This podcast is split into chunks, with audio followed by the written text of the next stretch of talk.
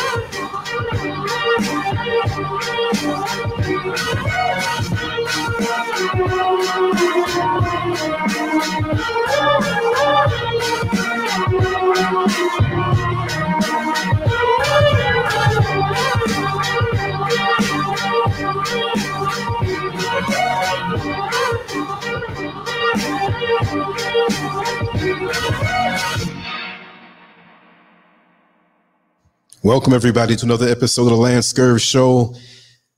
It's not really the Lance Scurv Show today. It is Sistar 7 segment. I'll be the plate to her meal any day. I'll be her bucket carrier any day. With what she brings, the importance of what, what she brings in this day and age to wake us up, we can't put a price on it it's just so unbelievable to me that in this day and age, in this present time, with so much going on, we have half of the world wearing a mask.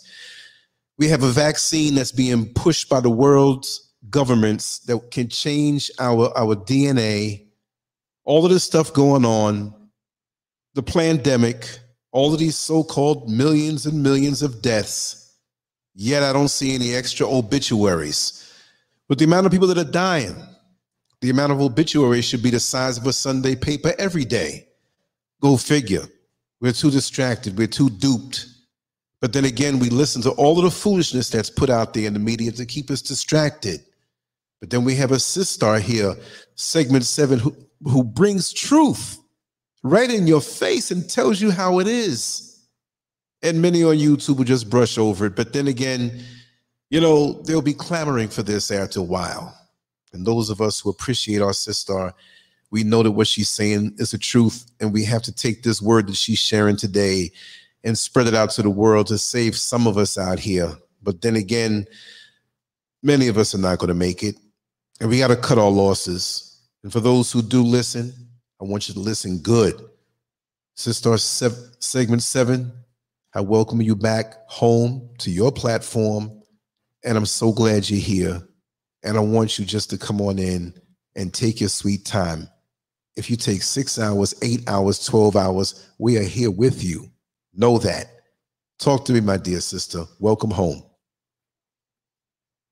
Thank you. Thank you so much. I I am honored to be here and I'm just honored to share.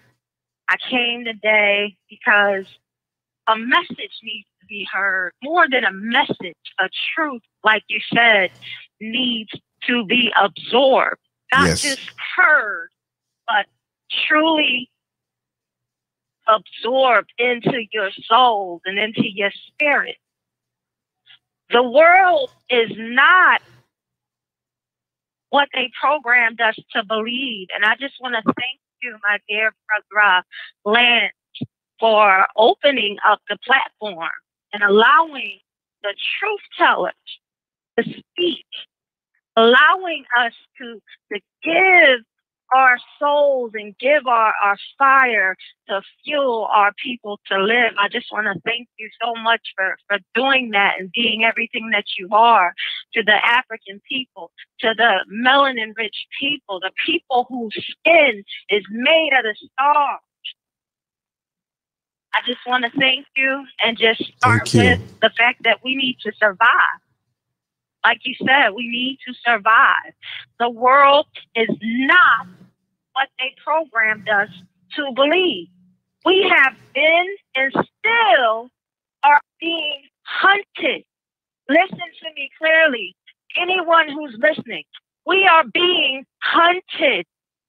Anyone with a birth certificate is property in the eyes of your oppressors. Only in their eyes do they view us as something to be hunted, as a piece of property. That's the truth of what we're, we're going through here. It gets even deeper, it gets more diabolical, it gets more sinister, and we have to face the truth. Something must be done. You have been and will continue to be hunted and slaughtered until you awaken to your truth. That we must survive at all costs. That is the truth. We must survive at all costs. Get your children to listen to this. Bring your children, turn this on for your children. This is a gift of love. This is more than a message. This is a gift of love. Get your children, get your grandchildren, get your nieces, get your nephews. Find any child you can find with skin that is made from cosmic stardust. Beautiful black melanin rich skinned children. Get your children and sit them down and let them hear this truth that they must survive. Not only us, not only the adults, but more importantly, the, the, the, the children. They have to survive. I want to say happy birthday, happy born day, happy Earth Day, whatever you want to call it. But I call it happy return because it's not the first time that you've been on this earth. It's not the first time that I've been on this planet. This is not our first life or our second lives or our third lives. But I want to say happy birthday before I, I get in any deeper to Kinley Love Song. Kinley Love Song is my firstborn. And my firstborn to my firstborn child, I need you to survive. Yes. Lily Lyon is my secondborn child. I need you to survive. To all of you listening, tell your children right now that I need you to survive. Tell your nieces, tell your nephews, tell your grandchildren, I need you to survive.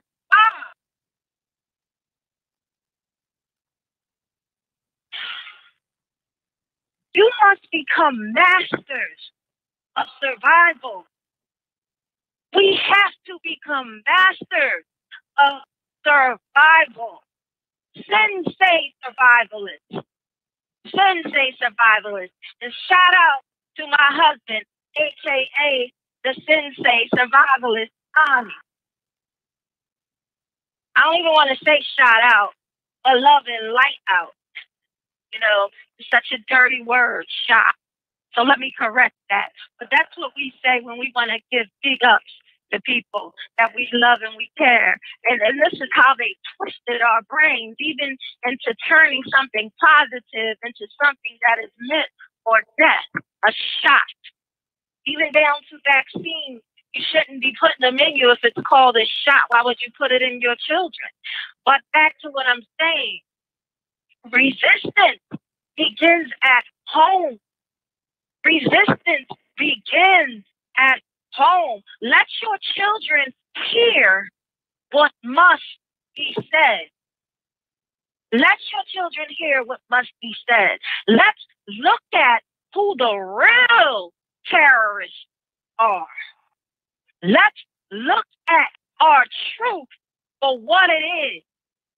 We have an evil among us, a, a putrid, rotten, diabolical, genocidal psychopath who is hell bent upon erasing and eradicating us from this particular planet, Earth. And we have done nothing about. Even worse, we help them and aid in our own destruction. We are helping them and aiding them in our own destruction. Our justice comes from within. We have no justice system within the enemy system. There is no justice for us. There will never be justice. They're not capable of, of even doing anything righteous or justice. Your enemy does not care about justice of your ancestors, justice for your brothers and your sisters. Your enemy is your enemy. Point blank, period. There's no justice system that a pink creature could create for the beautiful, cosmic, beautiful people that we are. It's not possible. Let's face that truth. This is a psychopath and they're hell bent on erasing us from this planet. And we're helping them to do that. But again, our justice comes from within, and we have forgotten. We forgot who and what we are. We are living with skin made from the stars, yet we are living in tyranny and dying at the hands of a parasite that kills, breaks, and spills its way across the planet. They're not your allies. They are not your friends. They are not your family. They're not your wife, your husband, your brother, or your sister. This kind of thinking is keeping us keeping us in a genocidal time loop or so-called time loop. How is it that we are living in this illusion within the illusion? We must look at the twist story for what it is. We have to look at it for what it is. First, let's start with the nature, the nature of this parasite. The, I want to start with the nature of who we are truly dealing with, what we are truly dealing with.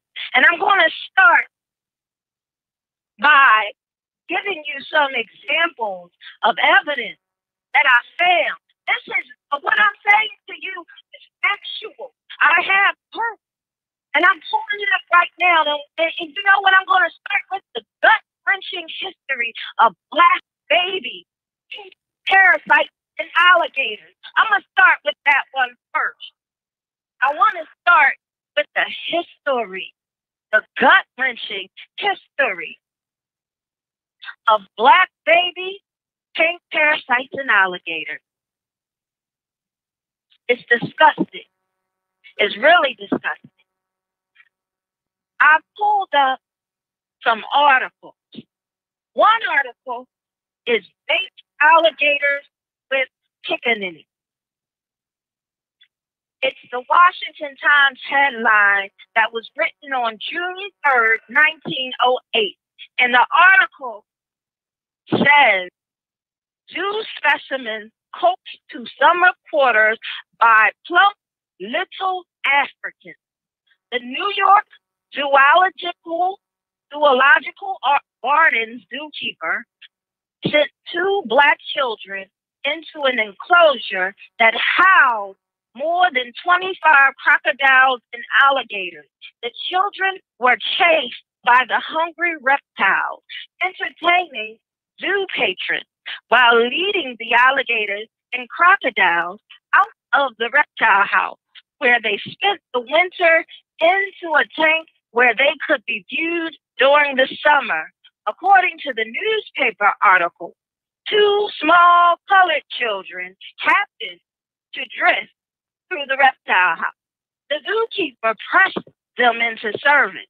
He believed that alligators and crocodiles had an Epicurean fondness for black men and women, black babies. He also believed, along with all the people who allowed it to happen, that the lives of those sons and daughters that were placed in the zoo with the crocodiles were nearly value, valueless. We had no value to them. This is how sick this parasite is. And again, with this article, there's no mention of punishment for this zookeeper. And in the 166 word article, there was no mention of taking responsibility or accountability for such horrible and deplorable and evil, destructive, disgusting behavior. No one took responsibility. And that's fine. We're the ones that need to take the responsibility. It offered, this article offered not one adjective that would imply that the actions of the zookeeper were despicable, unthinkable, or even reckless. Was using black children as gator bait acceptable? Hell no. Unbelievably no. The idea that black children are acceptable gator bait was not born in the head of one zookeeper. It was a practice in the American Everglades that inspired lore and, and, and memorabilia. They have all kinds of memorabilia and, and trinkets of baby legs, baby feet, baby heads, heads of our kings, heads of our queens. That's the same people that smile at you in the streets and teach your children, the same people that are walking around in Walmart that drive next to you on the road in a car. Yes, they have our body parts. And they, they swing them around. This is what you're dealing with a, a, a deplorable creature. They swing them around. They, they call it memorabilia. This is how sick and disgusting this parasite is. I pulled up another article. In 1923, Time magazine reported that colored babies were being used for alligator bait in Chipley, Florida. The infants were allowed to play in the shallow water while expert riflemen watched from concealment nearby. When an alligator or crocodile approaches this prey or so called prey, this baby, he is shot by the rifleman. This tactic was considered more humane to these beings, these beasts. This tactic was considered more humane than the one described in the Miami News Times article that I pulled up. Alligator hunters in this in this Miami Times news article, alligator hunters would sit crying black babies who are too young to walk at the water's edge with rope around their necks and waist. The babies would splash and cry until the crocodile snapped on one of them. The hunters would kill the alligator only after the baby was in the alligator's jaws.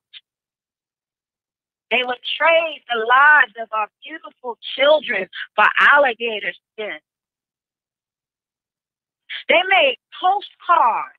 They made pictures. They made trinkets to commemorate the practice of killing black babies and using beautiful black babies, sweet, innocent black babies as alligator bait. These are the same people that make up the so-called laws. The same people that you go out and you want to boast for and commit your spirit and your soul to.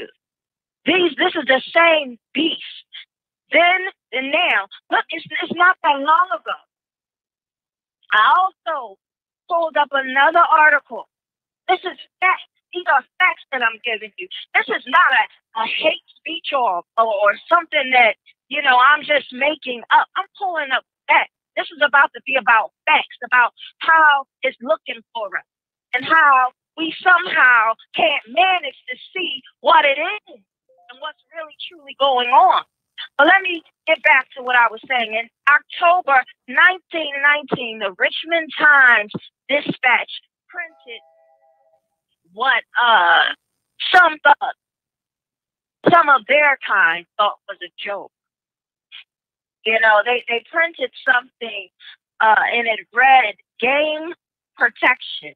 We understand the Florida authorities are going to prohibit the use of live pickaninnies as alligator bait. They say they've got to do something to check the rapid disappearance of the alligator through indigestion. How sick is that? What kind of joke is that?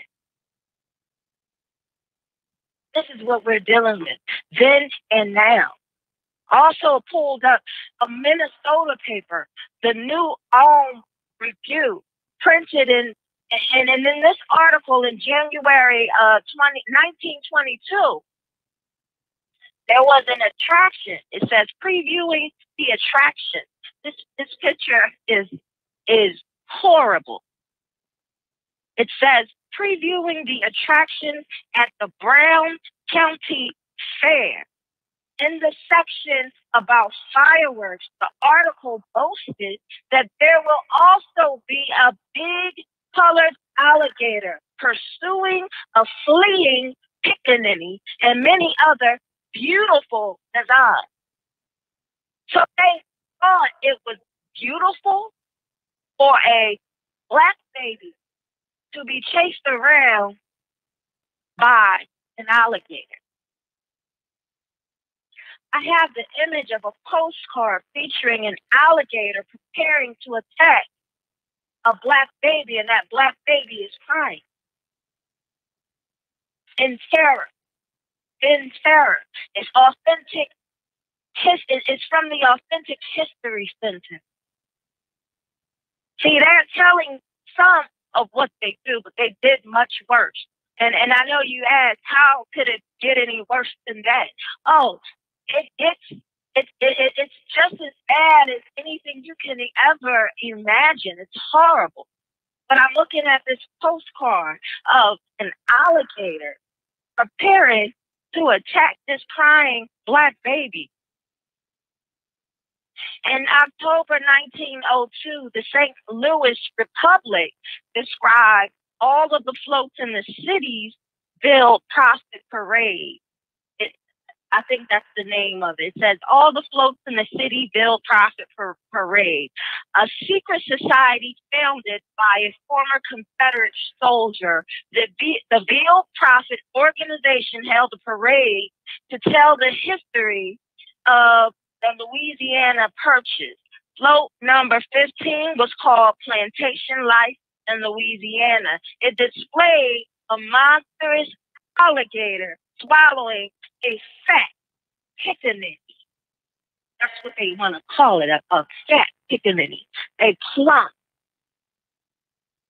African child, a child that looks like us, a child that looks like our children.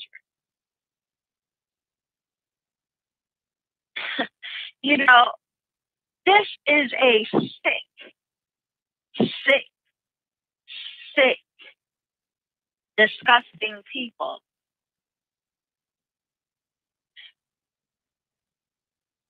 You know, I'm I'm even I'm even looking at something from the 1960s depicting a black baby in the mouth of an alligator. That was just in the 1960s.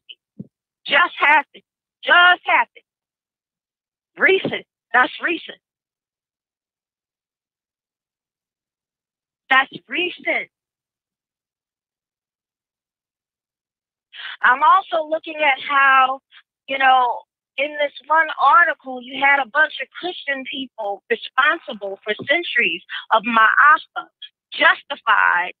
You know, they were justifying their their so-called sins by convincing themselves that blacks were an inferior race.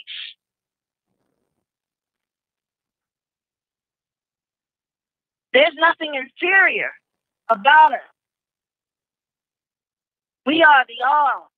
We've always been the all. We are the original. And I'm not talking about that disgusting show that they made called The Original, where they have a bunch of blood sucking vampires going around and preteens going around and teenagers going around, you know, fighting and sucking and eating and feeding on the blood of others parasitically. I'm not talking about those kind of originals, but we are the original. They always try to justify what they're doing. There is no justice in for us. There is no justification, no justice. They they don't live by anything beginning with the J, except for their fictional Jesus, and even that the letter J when they created that fictional, you know, being in their eyes. Yes, there there was, you know, someone, but not what they twisted and created. There, I'm sure there there were stories that needed to be told, and and you know they twisted and they raped and maligned spirituality. They did horrible things to our spirituality and created something dark of their own. But it was it's it's plenty of them that believed there were there were pink Christians constantly believing and, and telling people. And as a matter of fact, they don't even believe it themselves. Let me correct myself. They don't believe that themselves. You know, really what it is, they know they are inferior and they're fearful of us. They're afraid so they try to get us while we're babies, while our children are still young, kill us off before we have a chance to grow into some knowledge, before we have a chance to rise up. They, they, they, they murder for any reason to feed off of us, to do whatever it is that they need to do. But this has been going on for far too long. I won't I won't continue with any more of the uh, alligator situation. I'd like to move on next to something else that I pulled up. And this is about Black babies being more likely to survive when cared for by Black doctors. This is another fact. I pulled up an article in The Guardian, and it says Black babies are more likely to survive when cared for by Black doctors. This is a U.S. study. It says here that Black babies have a greater chance of survival when the hospital doctor in charge of the care is also Black, according to a new study. Well, I could have told anybody that. I don't need to to read it, but in case some of our people need to have some type of proof about what's going on here and how we're being attacked straight from the womb before we even make it here. How serious and dire the situation is. How serious and dire our situation is. In case you don't know, go read Go read the articles. Go read the study. Read it because it's a truth that should have some of us saying, what are we going to do? Where are all the black doctors? How come we don't have more black obstetricians? Black OBGYNs that will see to the care of our children, that will see to the care of our next generation. Go read the, the survival rate next to a Caucasian or a Caucasoid baby. Go read it. Because the, the numbers will show you. Look at the numbers and this is what they're telling you. They're not necessarily going to give you the real numbers, but it's for every one baby born, a thousand, one white Caucasian baby born, a thousand of our, our African babies die in the hands of Caucasoid doctors. That's an issue. That's an issue that we need to take seriously we need to take it very seriously. I would, you know, go in, you know, deeper. I wanted to go deeper into this study, but there's so much that we have to cover today and so little time. So much to cover, cover, so little time. But I will say this we need more black obstetricians. You cannot trust your newborn or trust that your new entity that you're supposed to be giving birth to from the cosmos will make it here alive. Don't trust that child in the hands of your enemy. We need more black obstetricians. Matter of fact, we need more melanin rich cosmic being in every field possible. In every field possible. You can't tell me that it's okay that the strongest of our black men are out here. It's not okay that the strongest, listen to me here, it makes no sense that the strongest of our black men are out here throwing and catching balls we're being murdered consistently across the board, across this planet. They're out here throwing, busy throwing and catching balls in tight ass clothing. Or if they're not in tight ass clothing on Sunday, playing with some called football. I call it fag ball. I don't care who out of this offended, but playing fag ball that the strongest of our men are out here throwing and catching balls and tight ass, uh, whatever you want to call them, pants. And then if they're not doing that, they're throwing balls through hoops like circus monkeys. Why is it that the strongest of our black men are doing pointless shit that has nothing to do with our survival. And how is it that anybody in their right mind can give birth to a child and be proud that all they want to do with their lives is throw balls and catch balls for their white owners on these white teams or pink owners on these pink teams to entertain pink people and make pink people money. The strongest of our black men are out there patting each other on the ass during so-called games. This ain't no game. We don't have time to play games. There ain't no time to play games. But we need, you know, not even just talking about the strong, but the smart. We need more black obstetricians so that we can make it here. Today is the day my firstborn child was born, thanks to a group of black obstetricians. This group of black obstetricians, African obstetricians, melanin rich obstetricians made sure my firstborn made it here safely and my secondborn made it here.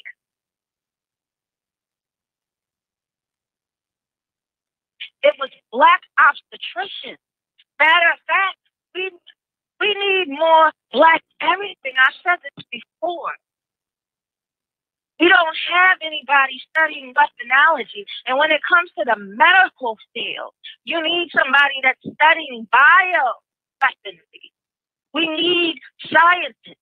We need doctors. Matter of fact, I was talking to a Nigerian man who I would call a friend, a friend of my sister, and he's a dentist.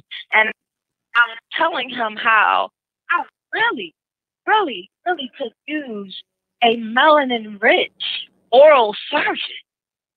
I don't trust them in my my mouth hurting right now because I can't trust. I don't feel right. I didn't feel comfortable when I went to the oral surgeon and he happened to be a pink parasite and his energy was all the way wrong. So he's not putting me under no sedation and getting us in my mouth. These are some dark times. We can't trust them with nothing. I even like my dentist, but hey, I, I gotta go to the dentist. We need more black dentists. We need more black oral surgeons. We need more black doctors and scientists, period, across the board, if we are to survive.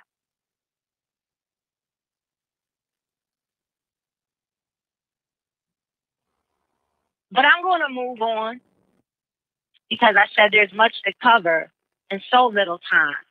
Much to cover in so little time. I like to talk about you know, when it comes to the nature of this parasite, let's let's go through the massacres, the black massacre in U.S. history and periods in U.S. twistery, whatever you want to call it. But let's go through the archives of the massacre so that we can get it through our heads the seriousness of what's going on. October 24th, a hate crime in in, in Kentucky.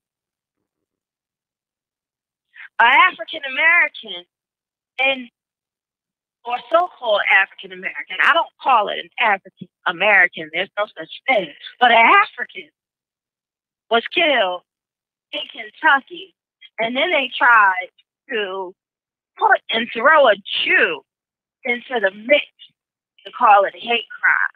Let's just be honest. The only hate crimes that go on truly, in all truth, are against us.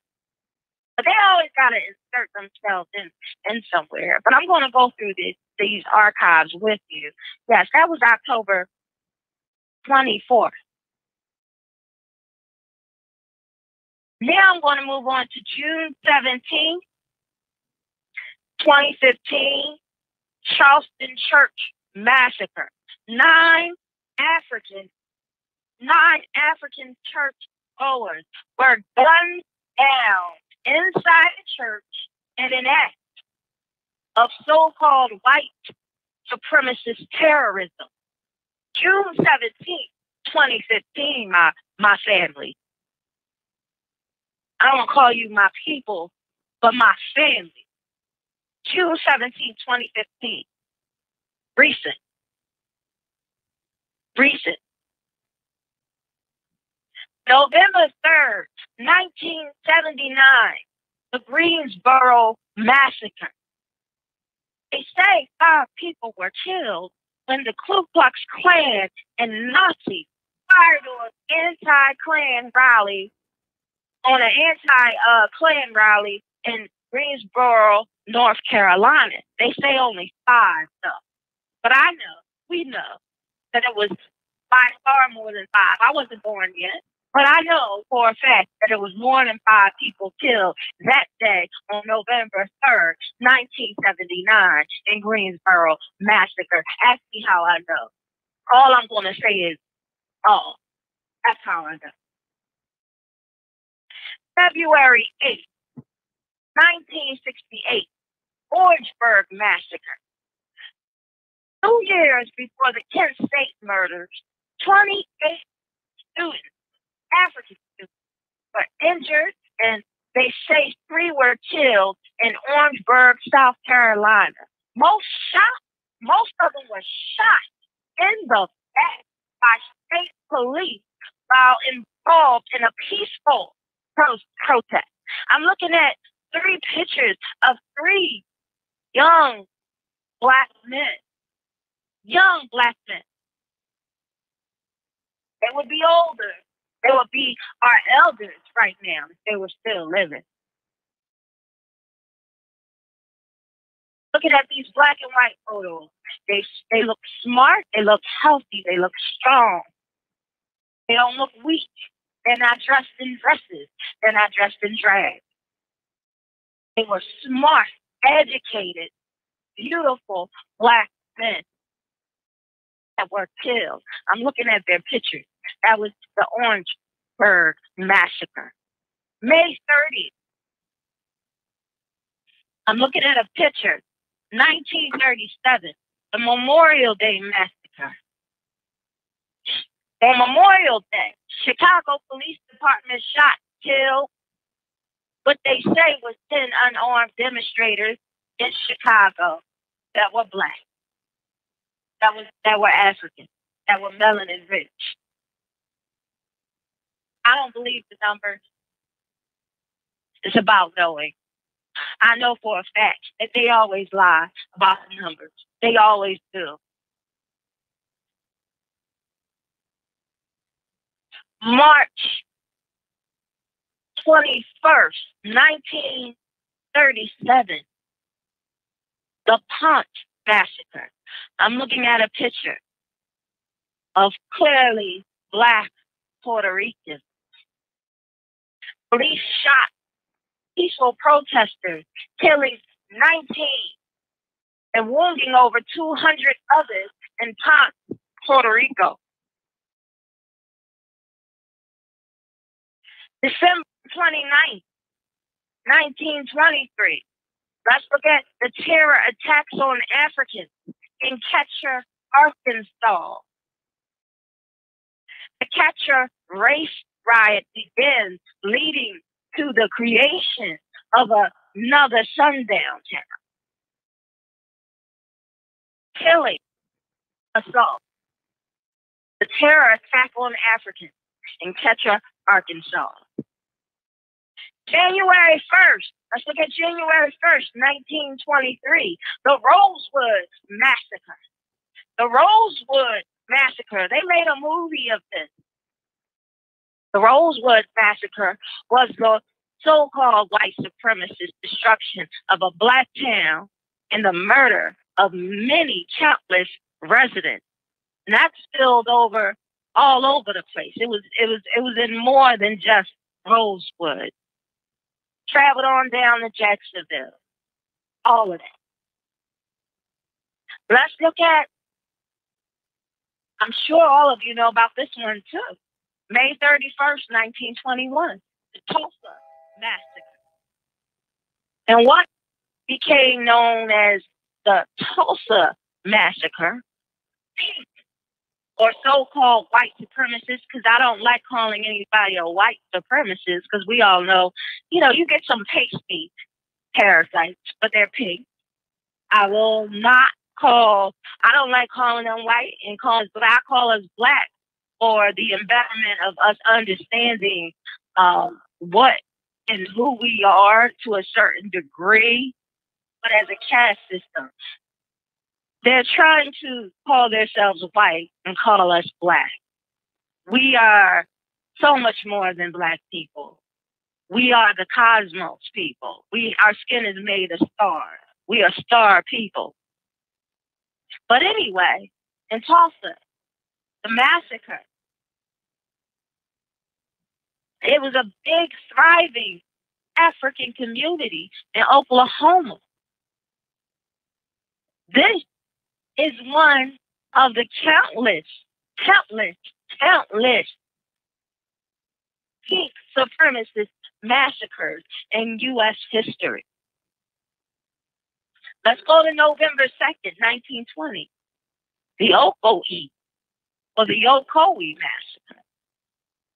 More than 50 Africans killed in the Ocoee massacre after going to vote in Florida. After going to vote in Florida, they got killed in a process where their vote doesn't even count. They got killed for no reason. And I don't want to get on how your votes don't count. You're not in a position for anything to count. Don't let me get started on that, but I am going to get started. But anyway, that's what happened November 2nd, 1920 in the Ocoee Massacre. November 22nd, 1919, the Bogalusa Labor Massacre. This was an attack on the, the interracial labor solidarity.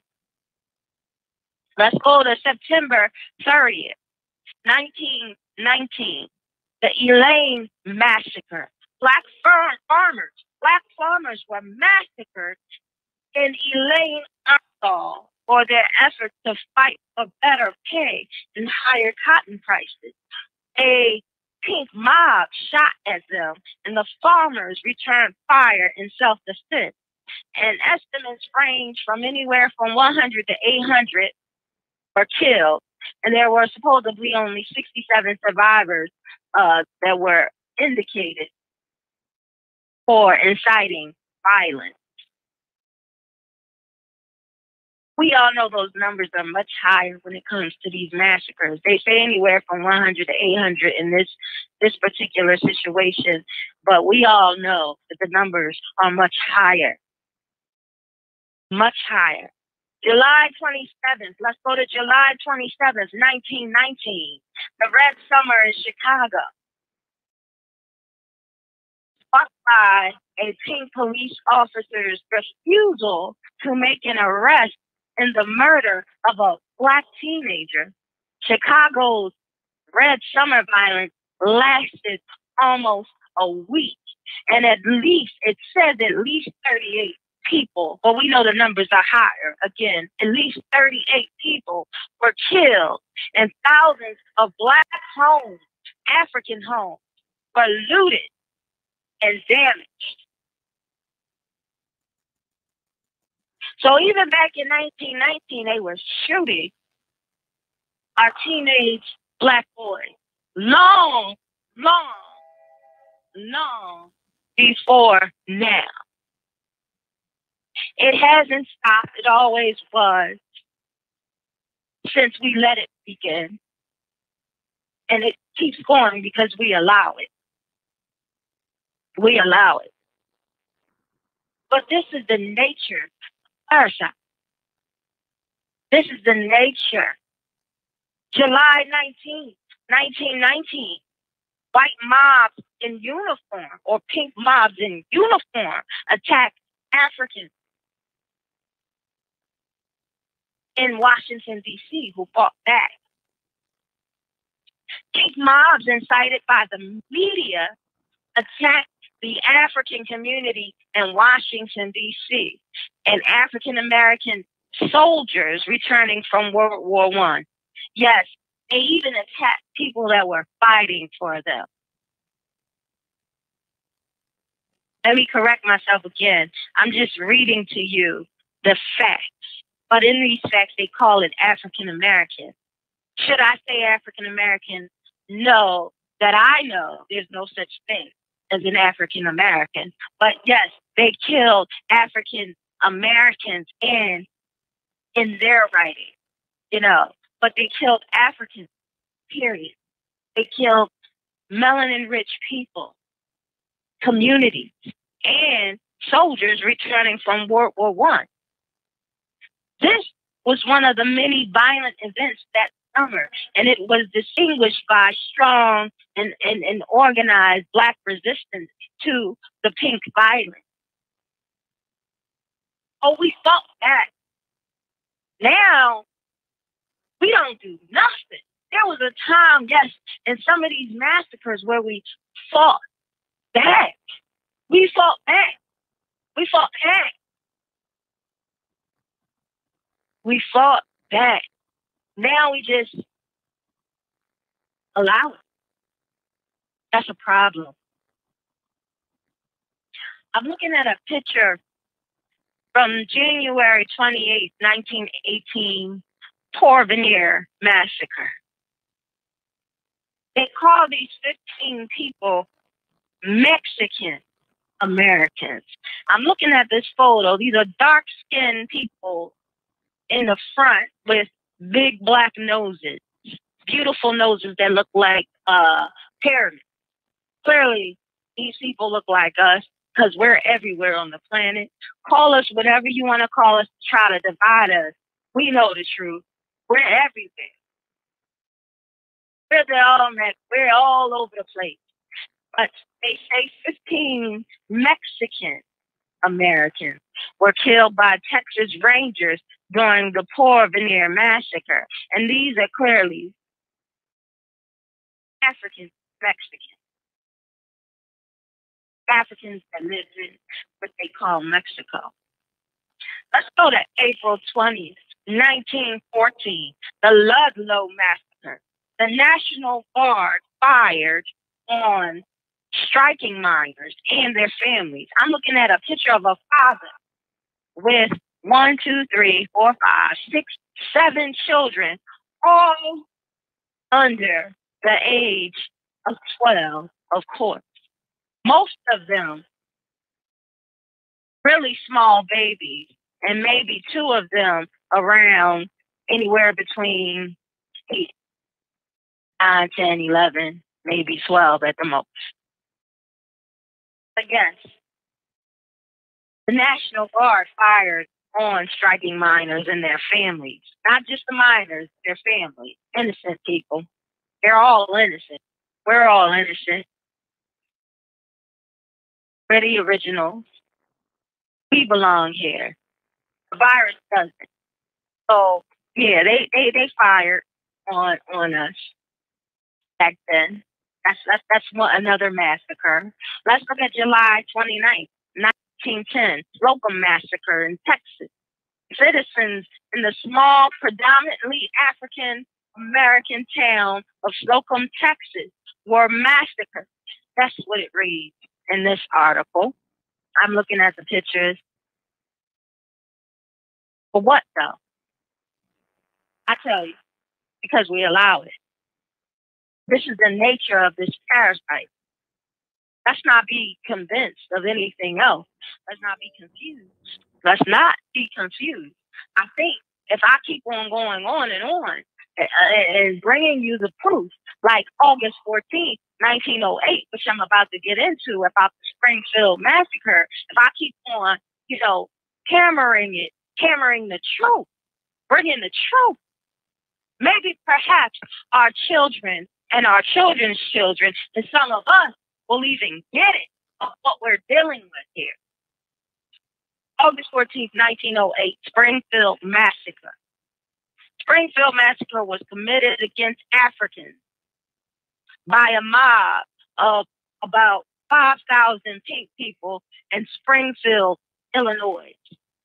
That's another massacre. Another one.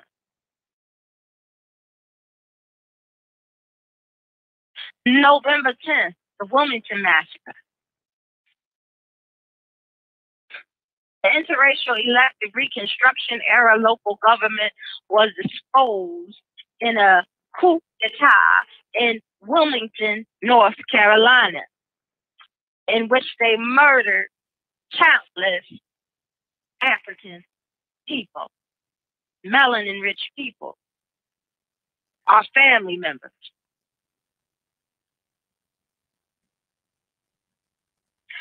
Let's let's talk about the Battle of Virden, October 12th, 1898. I'm a move. I'm not even going to get into that. About the coal, the coal baron standing their ground. But I'm going to get into it. I said I wasn't. But these coal barons stood their ground and were murdered at the Battle of Virden. Yes, melanin rich coal barons, coal workers and miners and all those such things.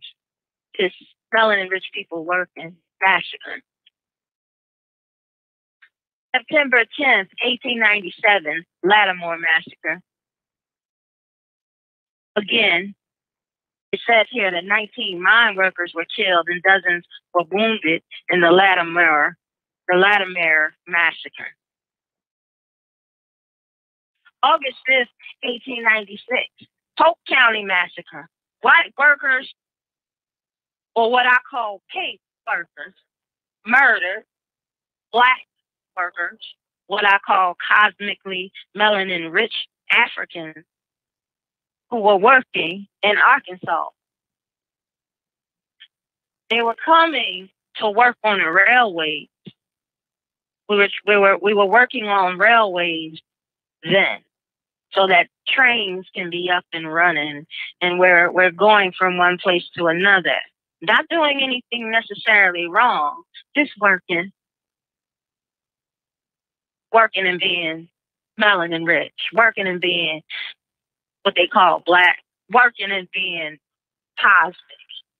Just minding our business, minding our beautiful black business, minding our beautiful melanin rich African business. Just working. And these pink people come along in Polk County and massacre our family.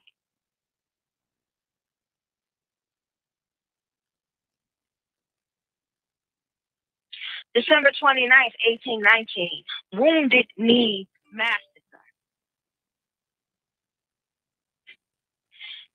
I'm talking about Wounded Knee Creek in South Dakota. Now, this is something that the so called Native Americans uh, they, they, they were attacked. But we were already here long before the Atlantic slave trade. And yes, we were them too. We were there at Wounded Knee Creek in South Dakota, December 29th, 1890. And we got we got massacred, over 300 massacred. November 23rd, 1887, the Bible Dome of five adults. Massacre.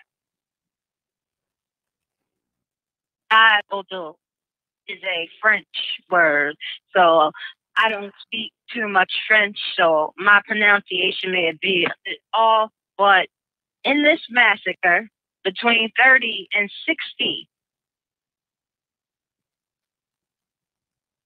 African, black, whatever you want to call it, Louisiana sugarcane workers were massacred. Massacred. November 3rd, 1883, Danville riot.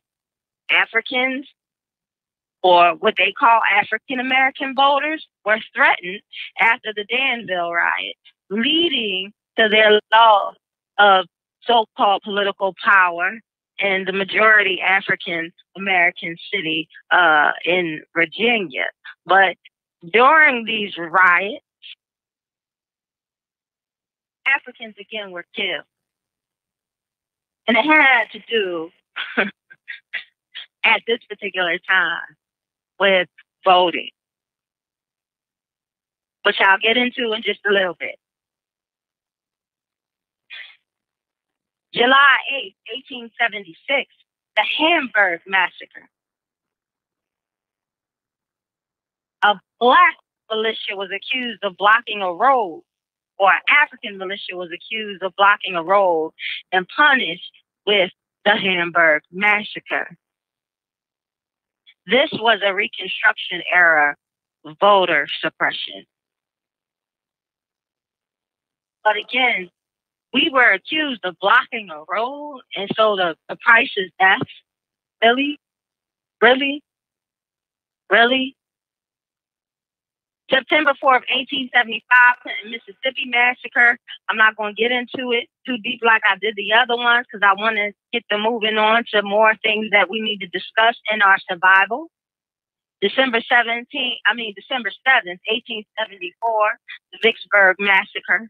Oh, there's so many more massacres I could keep on going on and on about, but I won't, I won't, I won't continue because we have to talk about what must be done. We're looking at the nature of what is being, what is happening to us, what has been done to us, but we need to be focused on everything that encompasses our survival. And part of that has to do with knowing the nature of what we're dealing with here.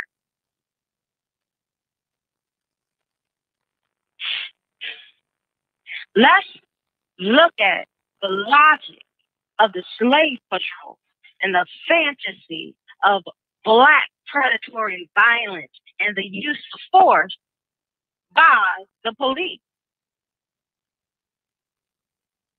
And then after you look at that, next, let's look at the nature of the pink parasite who makes your law and amendments.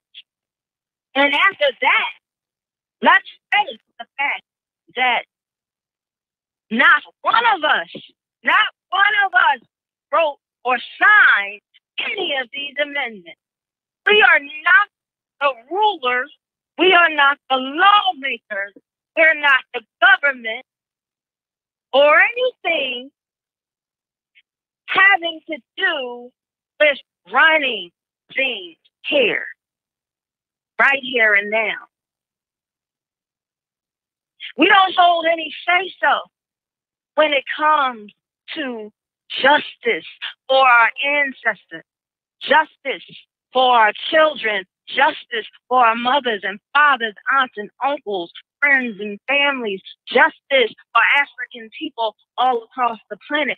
We have no say so. We don't have the power we need to have. Well, we are all powerful, but we're not exercising that power. We're not exercising. I want to talk about and I want to look at and I want to, you know, do more than just talk. I want to resonate. I want to shine a light of truth about crimes against humanity. I think it's important that we as a people recognize what that means. Crimes against humanity are certain acts that are purposely committed as a part of a widespread or systematic attack directed against, it says, any civilians in time of war or peace. But we all know that crimes against humanity are certain acts that are purposely committed as a part of a widespread or systematic attack directed against who? Africans. Africans. Let's also look at how how crimes against humanity actually work and look at it for what it really is and break it down so that we all have the same comprehension, the same knowledge, the same understanding when it comes to what's going on here. Unlike war crimes, crimes against humanity can be committed, it says, during peace or war. They are not isolated or sporadic events, but are part either of a government policy, although the perpetrators or the uh, uh, those that are, you know, making this happen need not uh, identify themselves with this policy. They don't have to tell you who they are, but they are the government. Or, uh, or of a wide practice of atrocities tolerated or condoned by a government or de facto authority. So when they give this, uh, the perpetrators, you know, that's what I meant to say, the perpetrators, when they give the perpetrators a pass because it's government, that should tell you something there. That the government is responsible for crimes against humanity. That paragraph that I researched and read and defined to the best of my ability, it may not have been perfect, but that paragraph that said, unlike war crimes, crimes against humanity can be committed during peace or war, and they are not isolated or sporadic events, but are part either of a government policy or of a wide practice of atrocities tolerated or condoned by a government or a de facto authority should tell us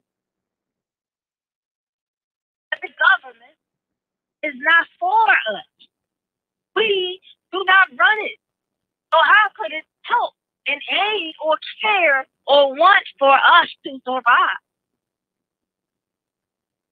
It tells it openly admits that when it comes to war crimes, you can look it up. Go to Wikipedia. Go anywhere you want to look it up. It, it openly admits that the war crimes and crimes against humanity are, in fact, supported and put in place by your government. That, that right there should tell you something about your government. Ain't right? Something about your government is not right. When I talk about crimes against humanity, I'm talking about war crimes, murder, massacres that I just talked about, dehumanization, genocide, ethnic cleansing, deportation, unethical human experimentation, extrajudicial punishment, including execution, use of weapons of mass destruction, state terrorism, state sponsoring of terrorism, death squad, kidnapping, forced disappearances, use of child soldiers, unjust imprisonment, enslavement, torture, rape, political repression, racial discrimination, and all types of prosecution across the board when it comes to Africans. When it comes to the cosmic people of the stars. That is what's happening to us and has been happening to us.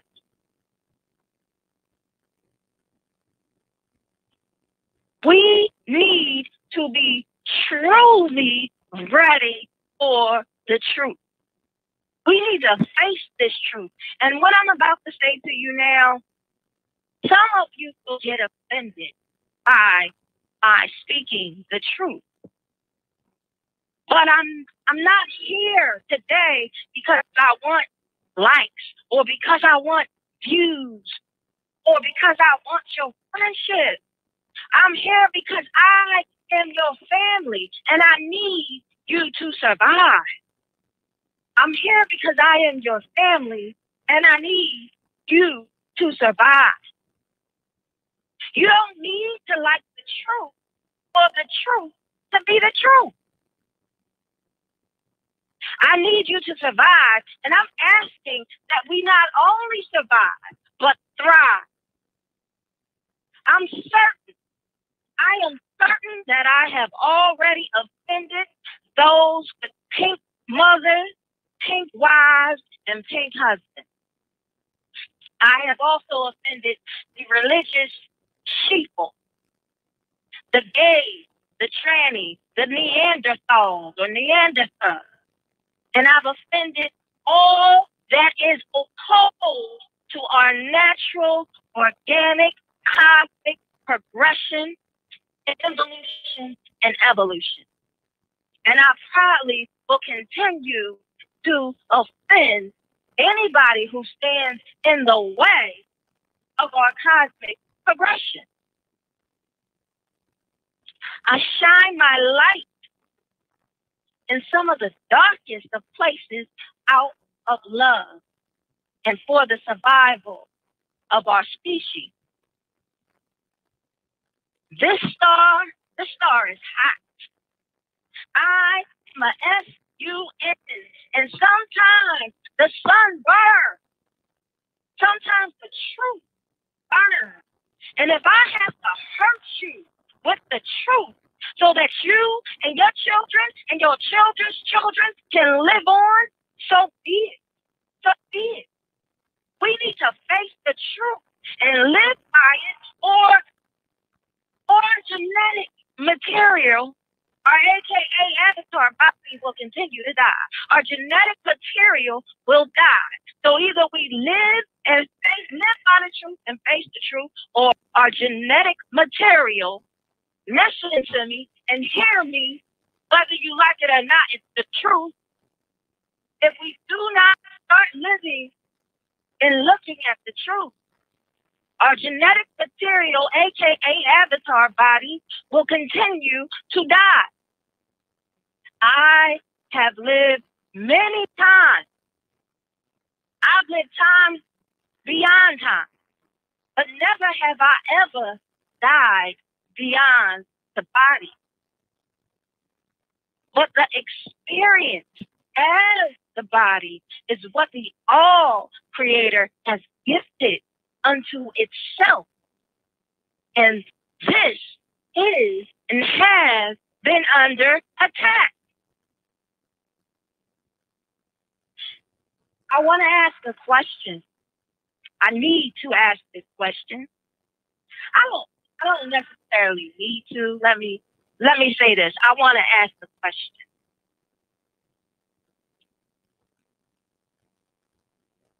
And before I ask this question, I'm asking you to not feel offended.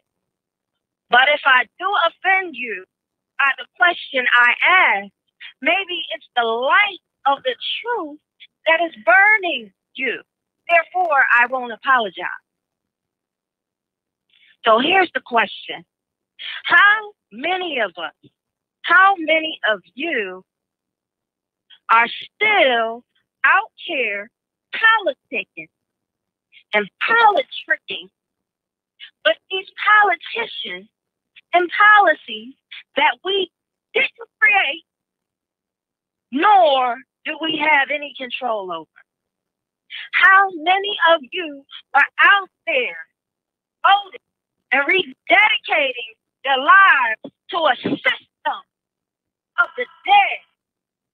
How many of you are still out there casting votes and partaking in the crash of the white walker, of the pink parasite, the death dealers? How many of you keep signing up for your oppression? Keep, keep making these contracts with these devils. Your vote, listen to me clearly, your vote will not count because you have not put yourself in the position to count. People who vote are too afraid to break the chain. People who vote are stuck in the illusion of inclusion. That's the truth. And I don't care who I offend because let me tell you something. It's nothing personal. It's not because I don't care and I don't love you or that I'm ignorant because I'm not. I clearly love those who gave me life, this particular form in this body. But I'm sure that my parents voted. So it's nothing personal. Don't take it on, on, a, on a negative level. I'm just telling you the truth. I'm sure I have family members other than my parents, my sister possibly, cousins, or whoever uh, was out there voting. Voting choking. Choking. They keep hanging a noose around their neck. Choking. Call it voting. Choking. I just want to know. I just want to know. I'm asking. Who hoard themselves out? Who hold themselves out?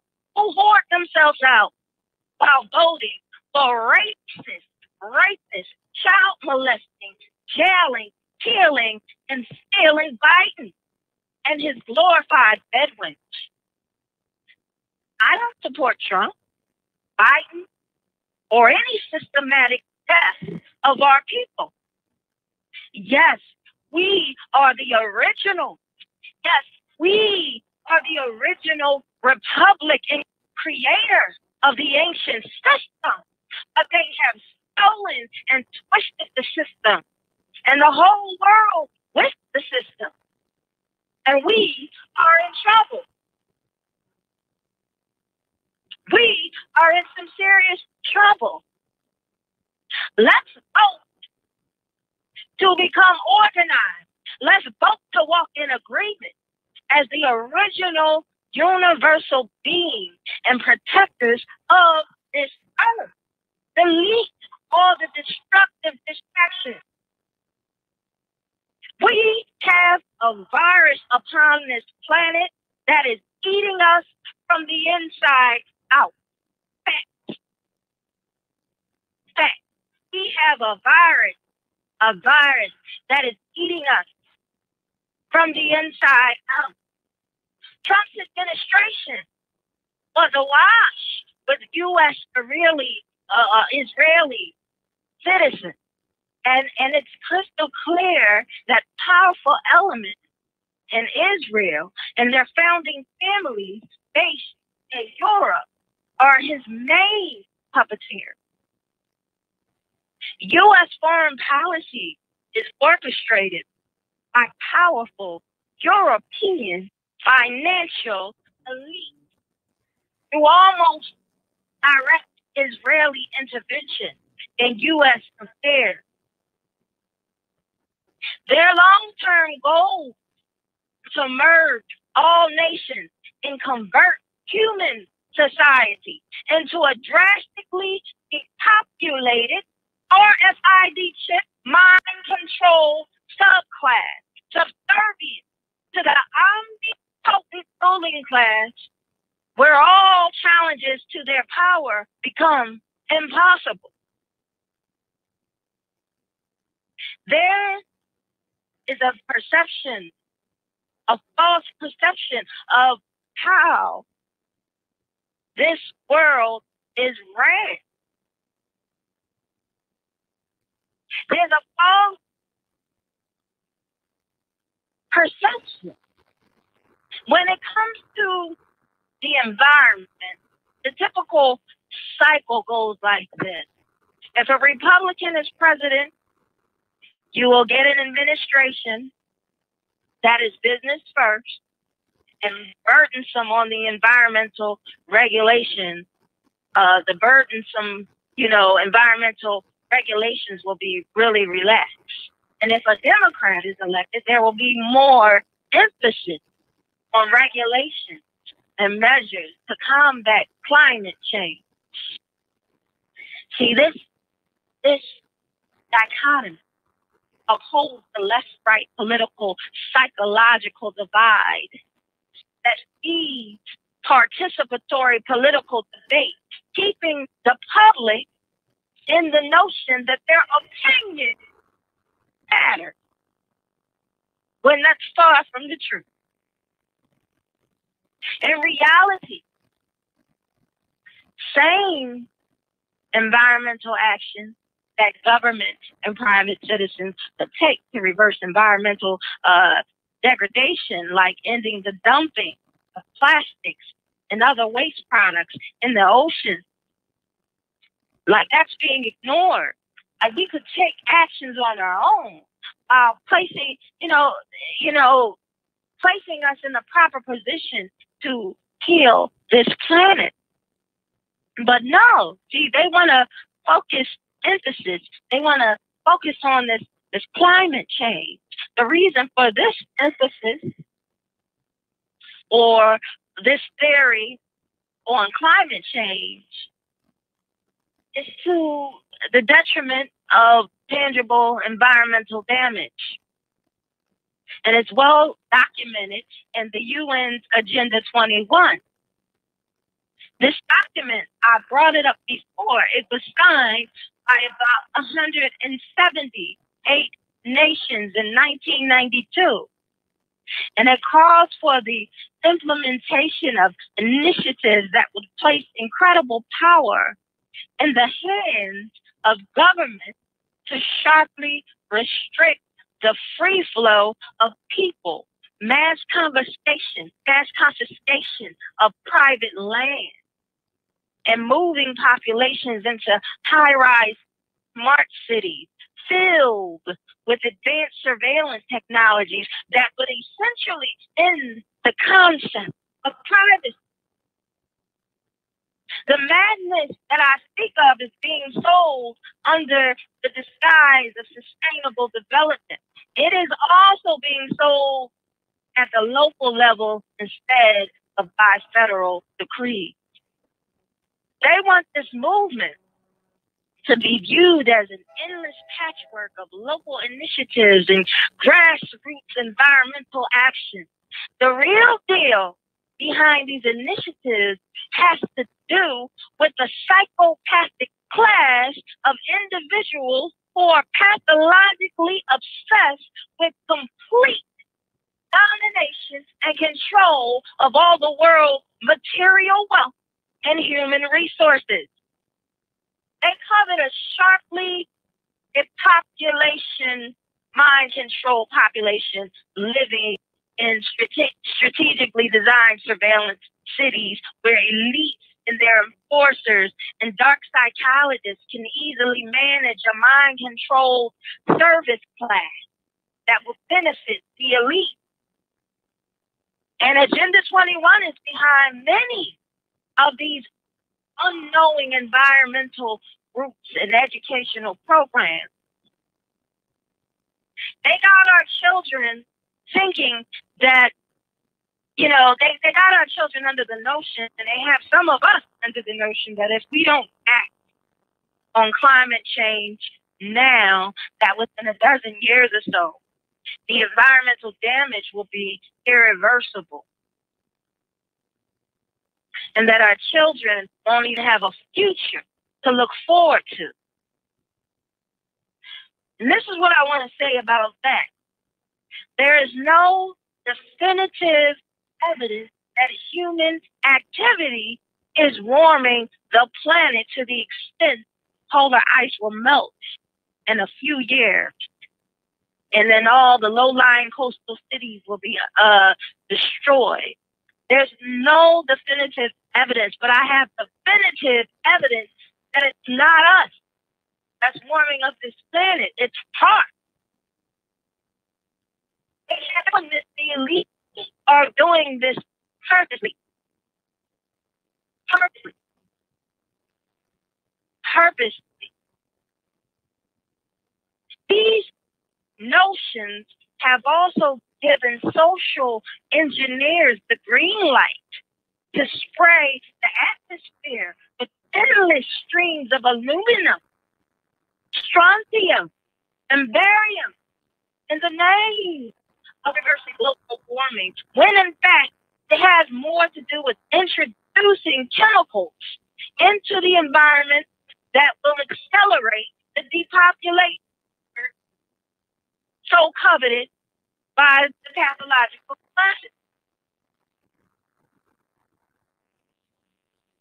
Carrie, All of that has to do with being able to have green light to spray, to chemtrail us to death, to spray us to death, to accelerate the death of us, of our people.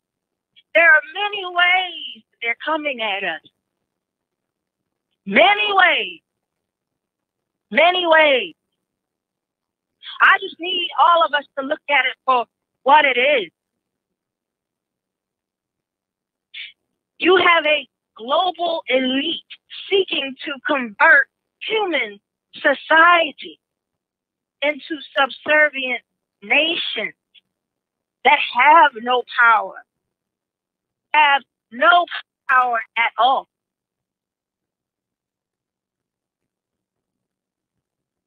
We as a people need to wake up to what is our truth. We have to. We have no other choice. This is about eugenics. Everything that's going on now, even down to to elections and, and, and systematic repression of our people and all this other stuff that you you interact with. This has to do with eugenics and depopulation. There's a eugenics and a depopulation agenda. Eugenics and depopulation means getting rid of us, erasing us from this planet, and we have to survive.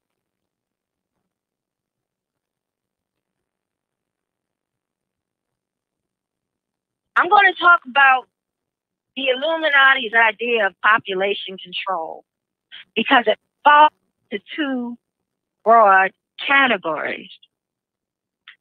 One category is limiting the size of human societies and monitoring and controlling the movement of individuals within that society. And intentionally reducing the bulk of the world population through genocide via the introduction of population slaughter, orchestrated conflict, and lethal bioengineering disease organisms introduced via vaccine and other means of external uh, transmission.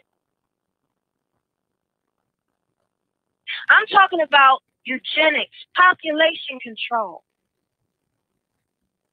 Period. Eugenics is a term coined in the latter part of the 19th century by an Englishman known as uh, Francis Galton. It was to describe the science of bettering human stock and eliminating unwanted characteristics. And when he was talking about eliminating unwanted characteristics, he was just talking about eliminating you and God. Certain individual. I was looking at his his chart that he made. He made this chart. It's a picture of a tree, and there's a tree with roots planted in the ground, and the tree springs up like any tree would, but it has eugenics written across it. And it says eugenics is the direction. That eugenics is the self direction of human evolution. And then under that, they have medicine, surgery, psychiatry, sociology, religion, education, genealogy, biography, statistics, politics, economics, law, geography, ethnology, archaeology, geology, anthropology, history, mental testing, anthropometry, physiological biology, anatomy, and, gen- and genetics.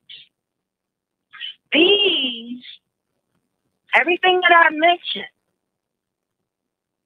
are all the things that they control. They are controlling all of those factors, from the biology to the psychology to the genetics to the anthropology to the geology to the to the false history to the twistery to the law to the politics to the economics to the statistics to the genealogy to the sociology. They are controlling every factoid that I mentioned. And it says under the roots of that tree, like a tree, eugenics draws its material from many sources and organizes them into a harmonious entity. Well, that harmonious entity that they're speaking of is that entity that breaks, steals, and kills its way across the planet. That's harmony to them. That's what you. That's harmony.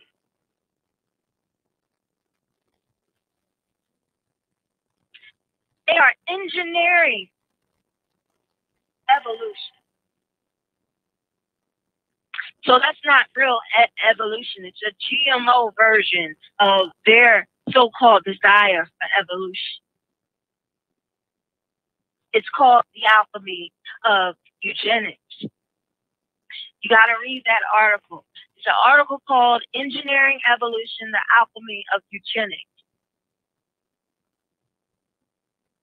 Read that. Francis Galton, the one that uh, came up with this, you know, one of the many who came up with this. Boy, I'm looking at his photo. Boy, is he one big, narrow, pointy nose, little nostril, pink, disgusting tail parasite. He's something else to look at. We have to look at it for what it is. It's real ugly. People simply are not willing to accept the idea that the genetic base on which their character was formed is inferior and should not be repeated in the next generation. Those are the words of Francis He said people simply are not willing to accept the idea that the genetic base on which their character was formed is inferior to be not repeated in the next generation. So that means he says we, we have to ask whole groups of people to accept this idea. And we have asked individuals to accept it. They have constantly refused, and we have all but killed the eugenics movement. They won't accept the idea that they are in general second rate. We must rely on other motivation. So this other motivation that he came up with was everything that they done slipped in and put themselves in control of. This, these are people. This was written. It says here. I'm, I'm quoting him from Galton, Mid-Century Eugenics by Frederick Osborn. The Galton Lecture, 1956, in the Eugenics Review, Volume 48. This, this is a disgusting, deplorable situation that we are in. It's real. It's been real, very real. And somehow we've closed our eyes to what's really going on they took a survey of eugenics in action and and they started with isolated incident of sterilization and then they started on you know mental illness they started uh, the castration of children in pennsylvania training school for the feeble-minded children in 1889. And most of y'all, those children, it's not all those children, are African children. And this movement picked up momentum. See, they've always been castrating our males and sterilizing our females, finding ways to prevent the great ones from walking this planet, finding ways to stop trying to stop us. We cannot be stopped unless we choose to be stopped.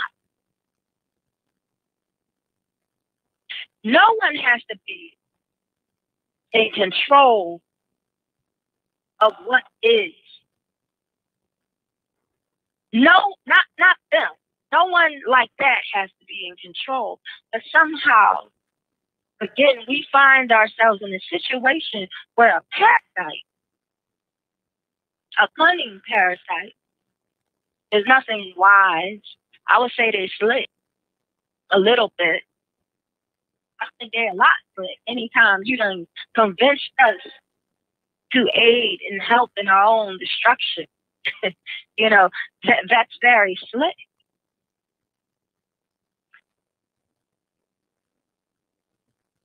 Period. From the beginning, they've been trying to stop us.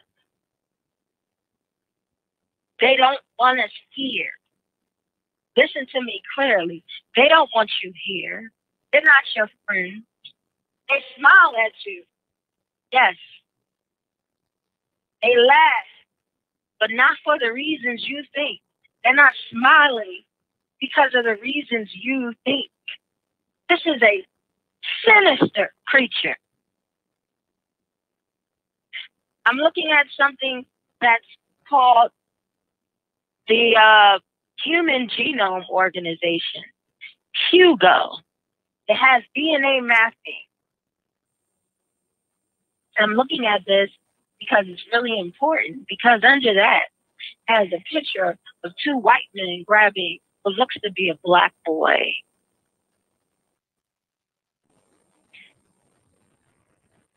It says here that supported in America by the Eastern establishment, eugenics was nurtured in the hotbeds of the Round Table, influenced uh, philosophy at Harvard, Columbia, and Cornell University. This subject was popularized in Germany by Ernst Haeckel, who linked romantic German nature mysticism and unity of the Volk with clinical biopolicies later instituted by Hitler.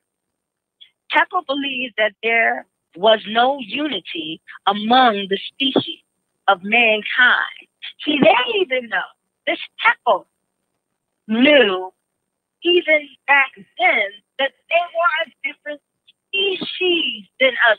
When are we going to get it through our heads that you and I are a whole different species? They admitted to it. I've been saying this to you, but sometimes black people African people won't believe nothing you say unless they get it from. They've been trained to, to, to not believe it unless they get it from a, a white doctor or or a pink doctor or pink parasite site. A pink parasite says it, then it must be true, right? But no, I've been saying this before I even read it. They're a different species. They know, but they never wanted you to know that you were a different species than them. So they mentally trained you to have this uh, feeling of love and compassion because they're the same, right? Wrong, wrong, wrong, wrong. They've taught your children the pictures in the magazines, the commercials, they they're attacking us in all kinds of ways, but that's one of the major ways that they have gotten to our people to convince us that they are the same species as us. When that's far, far from the truth. It's far from the truth.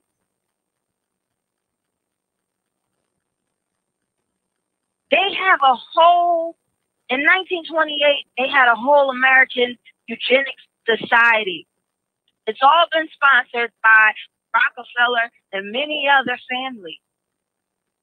Rock, the Rockefellers and the Rothschilds support have supported this on a, a large scale for many, many, many moves, many decades.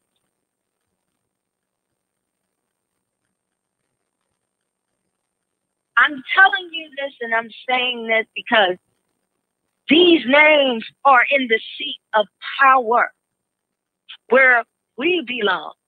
And those names are complete psycho species are psychopaths. species. Period. They have a, a mentioning of over and fertility. And Rockefeller has some, some subsidized literature about it in the, the, the depopulation activist and the, the depopulation circumstance period amongst our people. He has had a single hand, the whole family, anybody related to a Rockefeller once you dead. Wants me dead. They want to eradicate us off the face of the planet. I'm pulling up all these things like the Trilateral Commission, the Round Table, the Club of Rome, the, the whole CFR, the Freemasonic, you know, Round Table. I'm pulling this. I'm calling names like this because we don't have a seat at any of these. We don't have a say so when it comes to any of it. it, it, it, what you don't know is that the world, especially the U.S., is awash in excess poor population. They try to make it seem like our population is not poor. But, oh, yes, it is. Oh, yes, it is. You won't notice until there's about three of us left because that's just what we become. We become brainless. We become dead on the inside. We, we're not aware like we need to be. Some of us are not aware. Not all of us, but some of us are not aware like we need to be. Something has to be done about it in a hurry. Starting at the nearest abortion because all those abortion clinics were put in place to force us into the abortion. And what they do is they use those fetuses for their skin products or their adrenochrome for all kinds of things so that they can stay, I guess, so called youthful because they age very rapidly.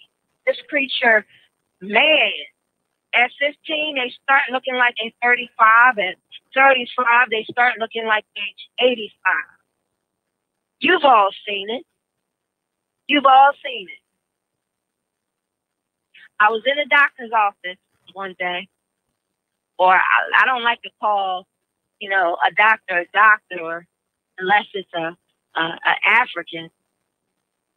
For some of us, we don't doctors. Some of us go to death doors. I call them death doors.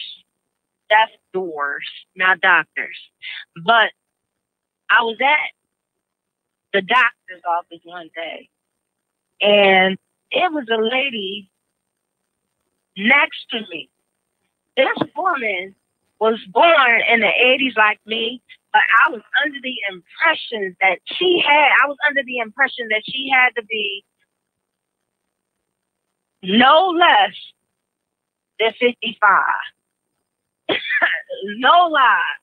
You couldn't have told me she was born in no 80. I was in shock because I was like, oh, what happened? Well, that's what happened.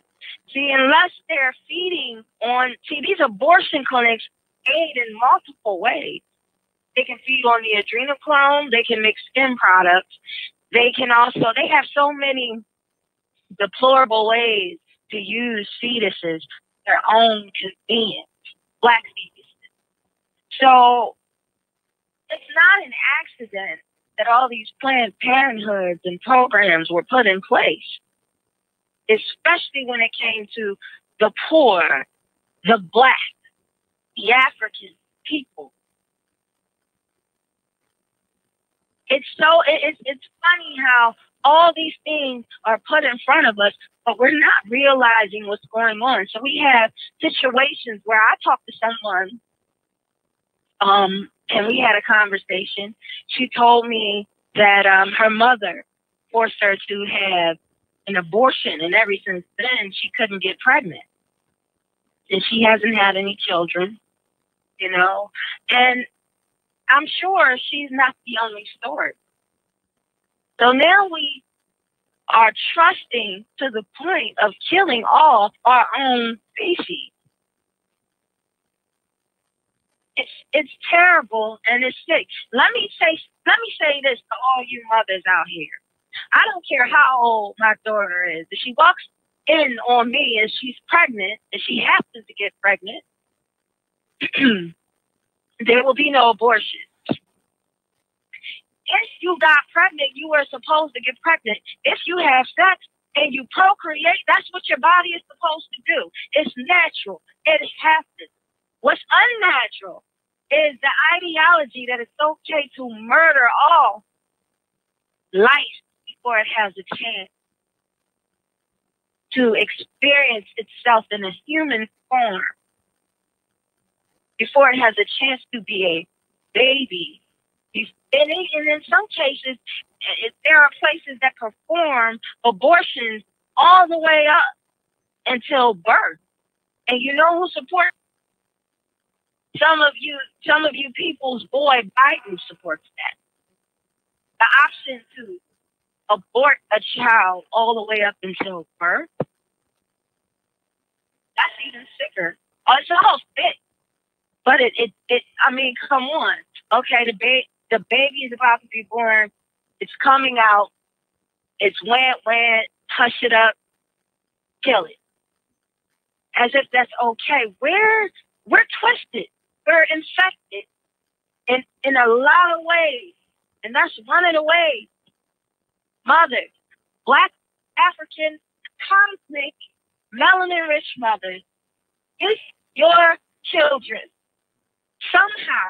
I'm not saying that you know, there's not a problem with children having children too soon or too early before they're able to really guide that child.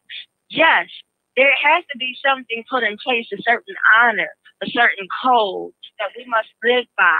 We live by the laws of my we live by principles. We live by principles principle alone. I won't even say law, but principles. We had principles. We had a compass of a moral compass. We had a duty to our ancestors to usher in a being of high knowledge, a being of high superiority, a high cosmic being. We weren't out here making fuck babies. We had a plan in place. But I'm not saying that a child who wasn't planned for isn't important. That child is just as important as the child that was planned for. Believe it or not, no one, no one has a right to decide the life and death purpose. No one. Especially us as mothers, how dare we, as African mothers, if we have any kind of moral compass, if we have any type of truth inside us, how dare we convince our daughters to kill off their own uh, offspring, their own DNA, their own life? Never should be.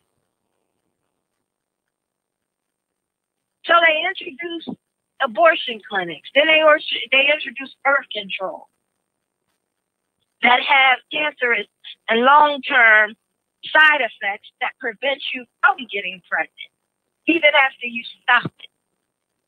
They put stuff in our water, in our lotions, in our toothpaste, in our food, in the drinks. They put all kinds of stuff to create a system in your body to make the body turn on itself, make the womb an inhospitable place for life to grow. That's a problem. If you have sons and if you have daughters, I hope you are teaching them to make sure they choose wisely who they become intimate with. Make sure before they join you and make a unified choice that they're sure of what they're doing. I hope we're teaching our sons and our daughters to do this because it seems like the videos and the music and the social media and the, and the love and hip hop and the Facebook and the Instagram whores and all this other stuff is teaching our children.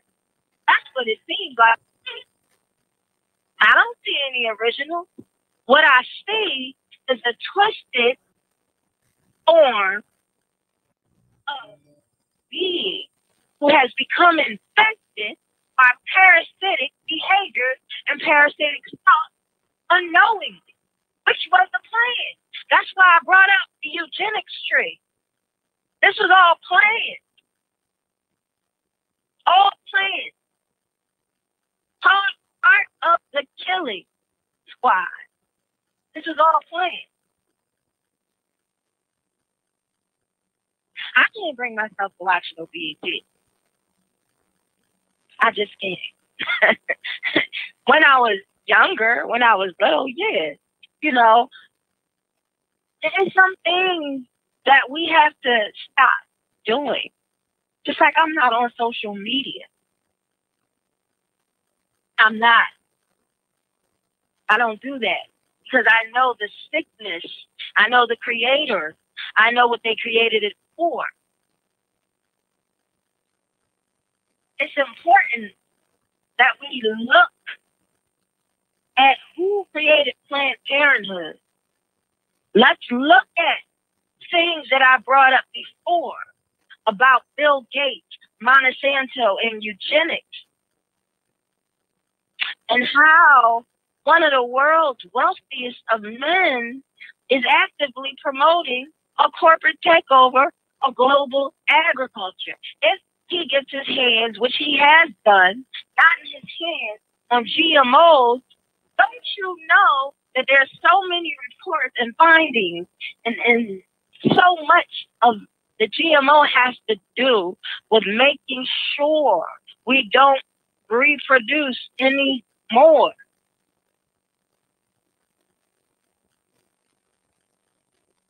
For them, it's a survival of not the fittest, not the most righteous, but survival of the most sickening, deplorable virus on this planet. They want the virus to survive. They don't want us to survive. They want what's unnatural, the GMOs.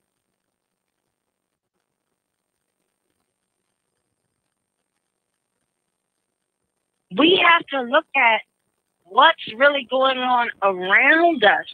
Who is part of what then? Bill Gates he just, oh, excuse me for birthing y'all, but Bill Gates, he said that most human beings are just reckless breeders and human weeds in need of culling. It was a PBS uh, interview in 2003. Those were his exact words.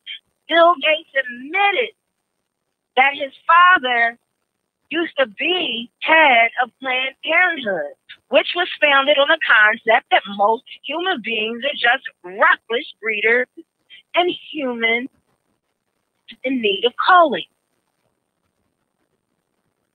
He he even admitted during his interview that his family was involved in reproductive issues throughout the years and have been for a very long time. Look up the name Thomas Robert uh, Malthus. He believed that populations of the world need to be controlled through reproduction restrictions. These are the people in the seat of power that are, you know, creating the death. Just look at it. You see how his foundation, Gates Foundation, is invested heavily in converting Asian and African agricultural systems to GMOs.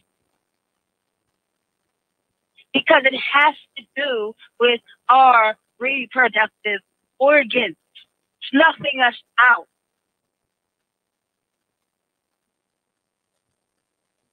So many times I tried to tell our people we are on the brink of extinction. I can name all types of African creatures that no longer are here, that are extinct. We're on that list of endangered species and don't even know it. We don't even know it. And I'm not going to argue with people whether or not it's true or false. Because if you don't know what it is, then go ahead and do what you got to do and die. I don't have time to sit around and argue with my own people when I'm trying to help us to survive. And if you control agriculture, you control the population of the world. Let's be smart. Let's look at it for what it is. Let's look at it for exactly what it is. You have all types of stuff going on here. Bases on the moon and Mars have uh, supposedly been built and have been in operation since the 1950s. All three alternatives included that I'm about to mention are recommendations for population control. And they work on those things over over supposedly by testing elements of planets and moons. But if you ask me, they've never gone out of orbit. They never gone to the moon. I don't believe for one bit that they've been to the moon. I don't know about Mars neither. I don't I don't I don't think that this this creature has ever gone to the moon because if he did he would have went back. That was just a movie that they showed people. They say that it, it, they've been working on different things on this planet for sustaining life, or different things on different planets for sustaining life. Lies lies. What they've been working on on this planet is this planet alone is birth control, sterilization, and the introduction of deadly microbes to reduce the growth of the Earth's population. Let's talk about bioengineered diseases. AIDS, Gulf War illness, and many other new diseases were internationally bioengineered in laboratories that are found mostly in the United States. And it includes the Army's secretive facilities at Fort Detrick, Maryland.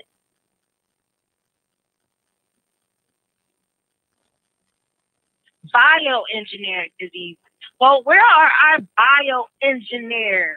How come there are not enough of us in that field so that we can take preventative measures or create something that would eradicate them before they eradicate us?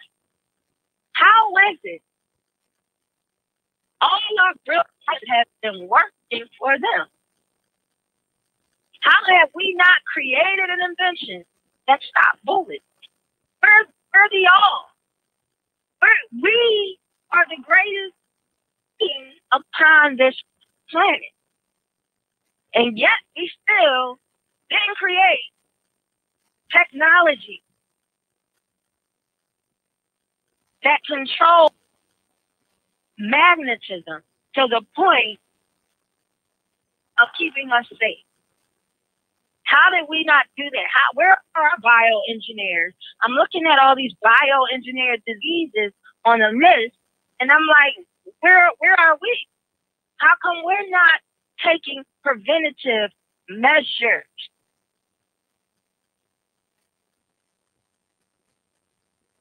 What are we doing? Where are our bioengineers?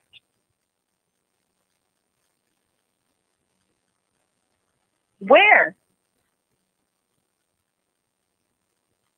They're making depopulation bombs, and we sitting here uh, shooting each other, or, or, or you know, trying to shoot injections in our ass, and and, and shoot injections, and, and get new new breasts, and and I don't know what our men are doing. Like I said, they they out here playing football, playing with balls and playing basketball, just playing with balls. That don't make no sense to me. If you look at the situation we in, they've been taking your IQ online. They got IQ games so they can monitor your IQ. IQ test also emerged from eugenics. Bill Kellogg, inventor of the cornflake, He was part of the, the Race for a Betterment Foundation to, to stop us from from existing. I don't think Kellogg's are great. Frosted Flakes, I don't think they're so great anymore. I don't know what's in the Frosted Flakes. It tastes too good, right? Too good. I don't know what's going on. Trust it. Neither should you. President Theodore Roosevelt He's the father of American eugenics. It's because of him that there was a depression. See, these people sit in a seat of power, they create a problem and then try to act like they got the solution or give a solution to the problem that they created. That's part erasing, that was part of lowering the population.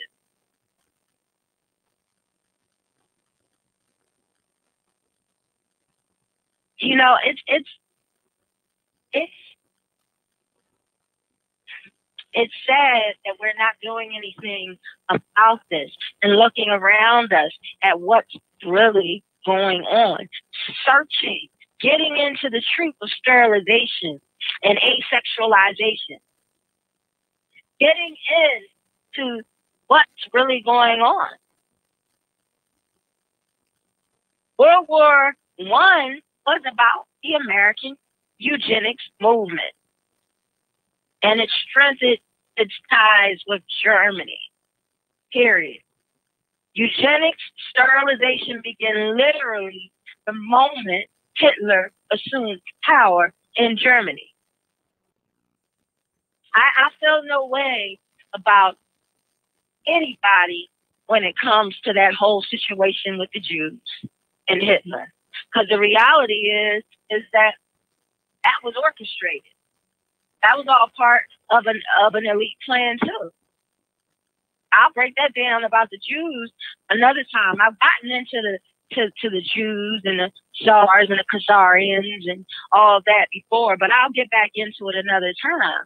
We don't have time for their uh I don't know, for their fracking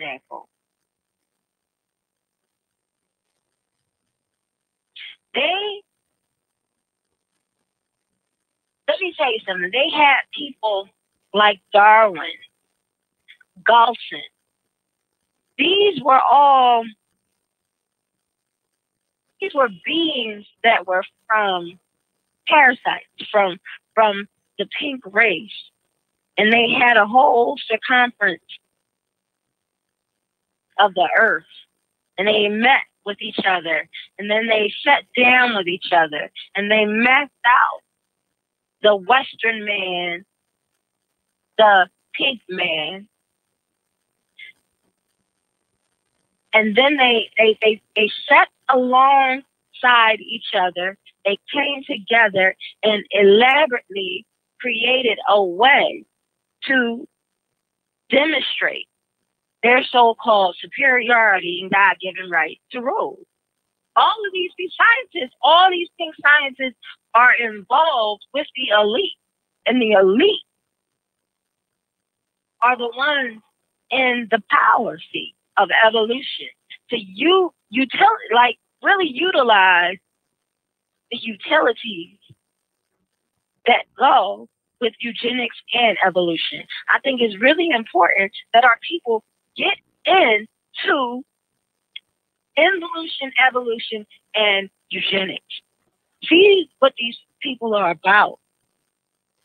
Overstand that the elite's belief systems and value systems are parasitic in nature from a parasite. They have, they, they, I mean, they've been into the survival of the richest, not the survival of the fittest. It's about the survival of the richest over the fittest. We're fit to rule this planet. This planet is ours. We need to take it back. Study social Darwinism and the ideals to centralize population control and, and mass death. Study selective breeding. Study the, the psychopath and the psychology among the elite.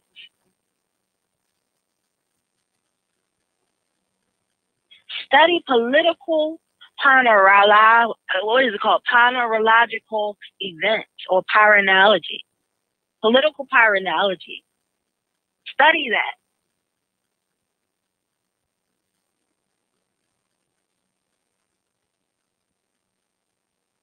Study that.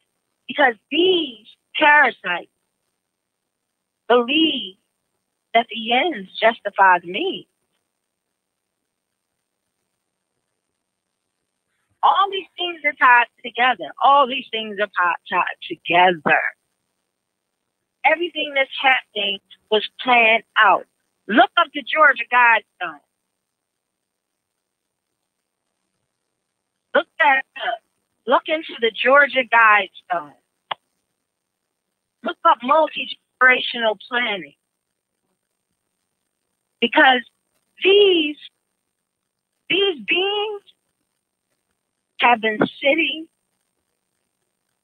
in a position that promotes death unto us and our people. I was going to get into how the neurological system is it has to do with everything and, and, and what they're doing with NLPs and and technology and, and just how they're using things. Companies like Nestle are using things. Johnson and Johnson are using horrible things to to come at us and our products and kill us all. We as parents should know about EMS and Wi-Fi and, and 5G and, and the, this the international health crisis on our children in general. Period. Okay. Okay, I'll be with you in one second. Yeah. Um, yeah, it's it's it's something that we have to really truly look at for what it is. We have not studied the chart of electromagnetism or electromagnetic spectrum. We need to understand what's affecting our children, what's affecting our population. We need to understand our houses, how they're set up, what's going on in the walls of our houses. We are electrical beings, magnetic beings.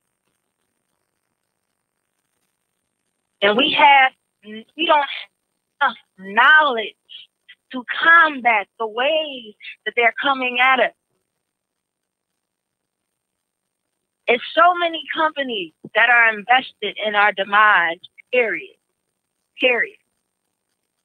I will mention those companies at a later date. I've mentioned them before, but I will go over them again at a later date. But this is what I want to say to wrap things up. Which one of us has a seat in the house of Rothschild. Not one of us. Not one of us. Which one of us has a seat at the Institute for International Affairs? Not one of us. Which one of us has a seat at Bilderberg's? Which one of us has a seat in the order? Which one of us has a, a seat or say so at the House of Rockefeller? Who rules the world? And who needs to start ruling the world? That's what we need to look at. Why are we not looking at things as they truly are? None of us have a seat at the Council of 13. None of us. Not one of us. Not one of us. None of us run the mafia. Not one of us run the trilateral commission.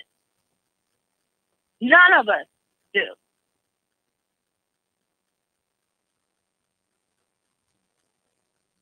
Do we? I think not. I know not. I know not. Not one of us control anything Federal Reserve. Not one of us controls anything at the World Court or the World Bank or at United Nations or at UNESCO or at the Temple of Understanding. Not one of us has a seat and a true say so at the Royal Institute for International Affairs. Not one of us has a seat at the round table.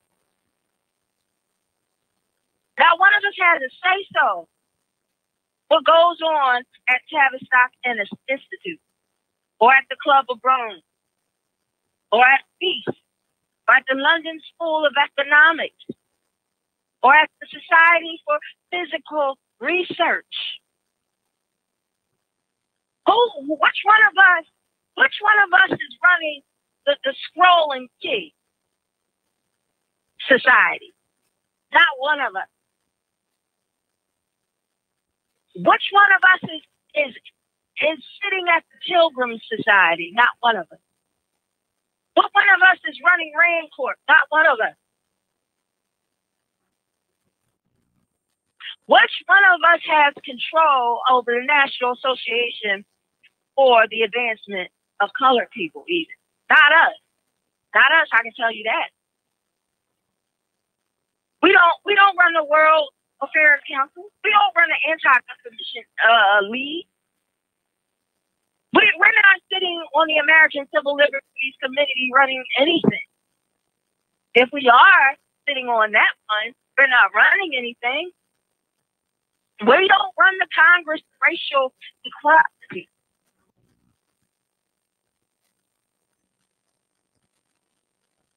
Who who's in control of who? IMF. Who, who's controlling the KGB? Who who has a seat at the Bohemian Club? Not you. Not me.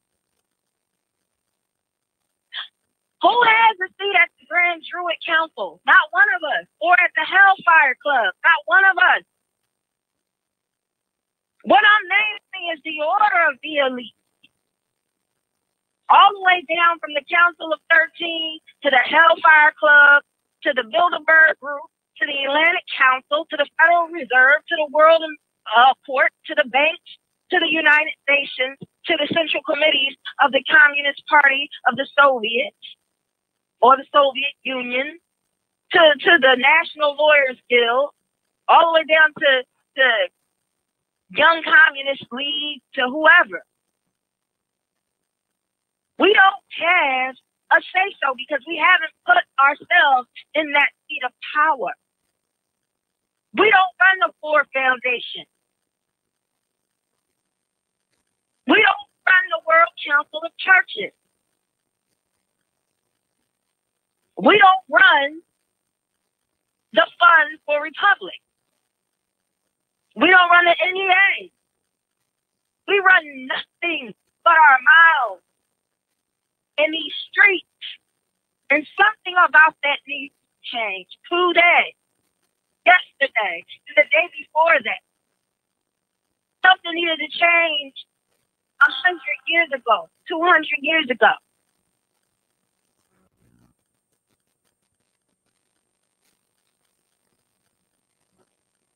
understand and overstand the situation that we're in.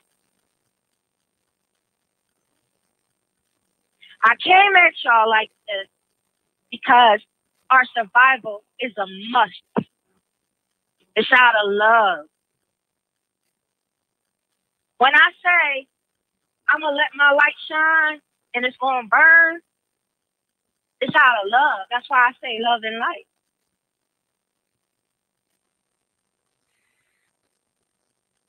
So I'm to bring this to a close until the next time. But we must survive. Let's get out this genocidal time loop or so called time loop. Let's stop living in the illusion within the illusion. Let's understand and understand the nature of what we're dealing with. More importantly, let's do something about it. I'm going to tell you this right now. I want to do something about it. And because I want to do something about it, that's why you don't see me in video. I come to you via the voice. It's still me. I'll give you an image of me, but with this technology, I don't want them having the knowledge of how I move, what my mannerisms are. Because I know I'm planning. They know I'm planning. I want to do something about this. I plan on making sure my children's children's children continue to fight and survive. And more importantly, let's thrive. But first, we have to get into the position to survive.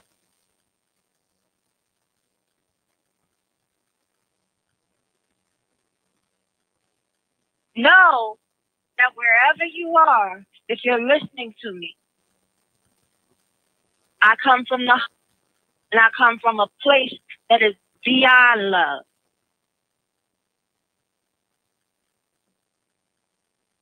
They even twisted that word, so I, I say that I more than love you. And again, to all, all that are that are that is listening, to all who let their children listen to this, if you are a teen, if you're one of my children and you're listening to this, know that I love you. Know that I need you to survive. Know that the time has come that we don't have a choice but to survive. Our numbers are dwindling. Our numbers are falling drastically.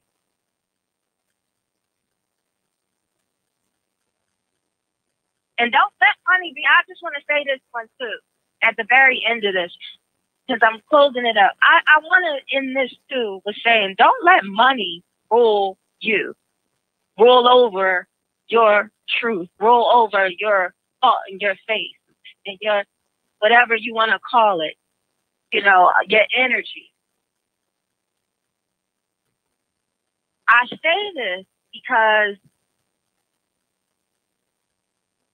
yes, if you have children, you do need to be able to provide food and sustenance for them.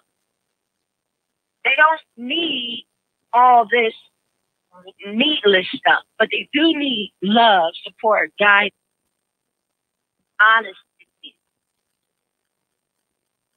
truth. They need so much that comes from within. It has nothing to do with monetary value. As long as you can feed a child and you have the resource to make sure they're healthy mentally, spiritually, and physically, don't worry about nothing else. Go ahead and make that child. Come on, let's raise our numbers. I want all y'all to start making love tonight with whoever you with and bring forth some more soldiers. Bring forth some more light beings. Bring forth the universe, the cosmos, the stars, the sun, the sisters, the brethren. Bring them forth. Let's use our wounds for what it's supposed to be for. It is a portal, a gateway, so that the energy of the great can walk through you, come through you. Honest, needless, uh, mindless sexuality has to stop. That's a distraction. But when I'm talking about surviving, making love, and creating a high functional being to aid in our survival, that's that's important. We're being killed off constantly. Our numbers for our birth rates are dropping. And then the babies that are being born and cared for in these hospitals aren't being cared for and they're dying too. Our black boys are being shot before they get the chance to procreate and even become men. Our black little girls are, are turning themselves into men. Some of them. And I'm not even going to get on some of our black men.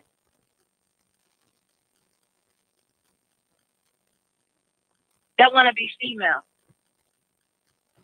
I'm gonna say this: it's nothing personal. We all got gay people in our family. I'm sure. I do. I don't have no hatred for nobody, but you're not aiding in our situation for survival. You get people who get upset, religious people, and people who may be on a on an alternative uh, situation, gays or, or tradies or whoever. I don't care. I don't care if you get mad at me. This is about the survival of our people. It's not a personal attack. I don't hate nobody. I have no hatred. I'm speaking back. A man and a man can't make a baby, and a woman and a woman cannot make a child to continue on the genetic material that we need on this planet to survive. We cannot continue on that way. We have boys, not men, very little men among us. That has to change too. Me and Ani were talking. He was talking about these these names of why he didn't, you know, he don't, uh, he didn't never agree with how our black men in the hip hop community, some of us call themselves little this or young that. No, you have to be a man.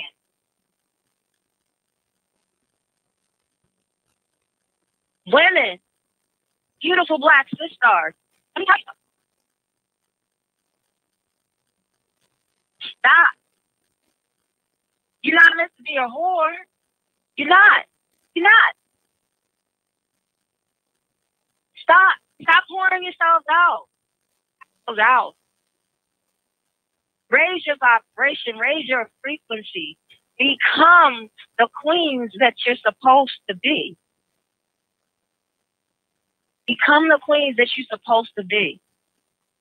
Don't let their twisted psychological tactics rule over what is naturally what you're supposed to be doing, what the universe lets you be here for. Don't let some push you up so badly that you can't see that their tricks and their behaviors are causing our numbers to fall drastically.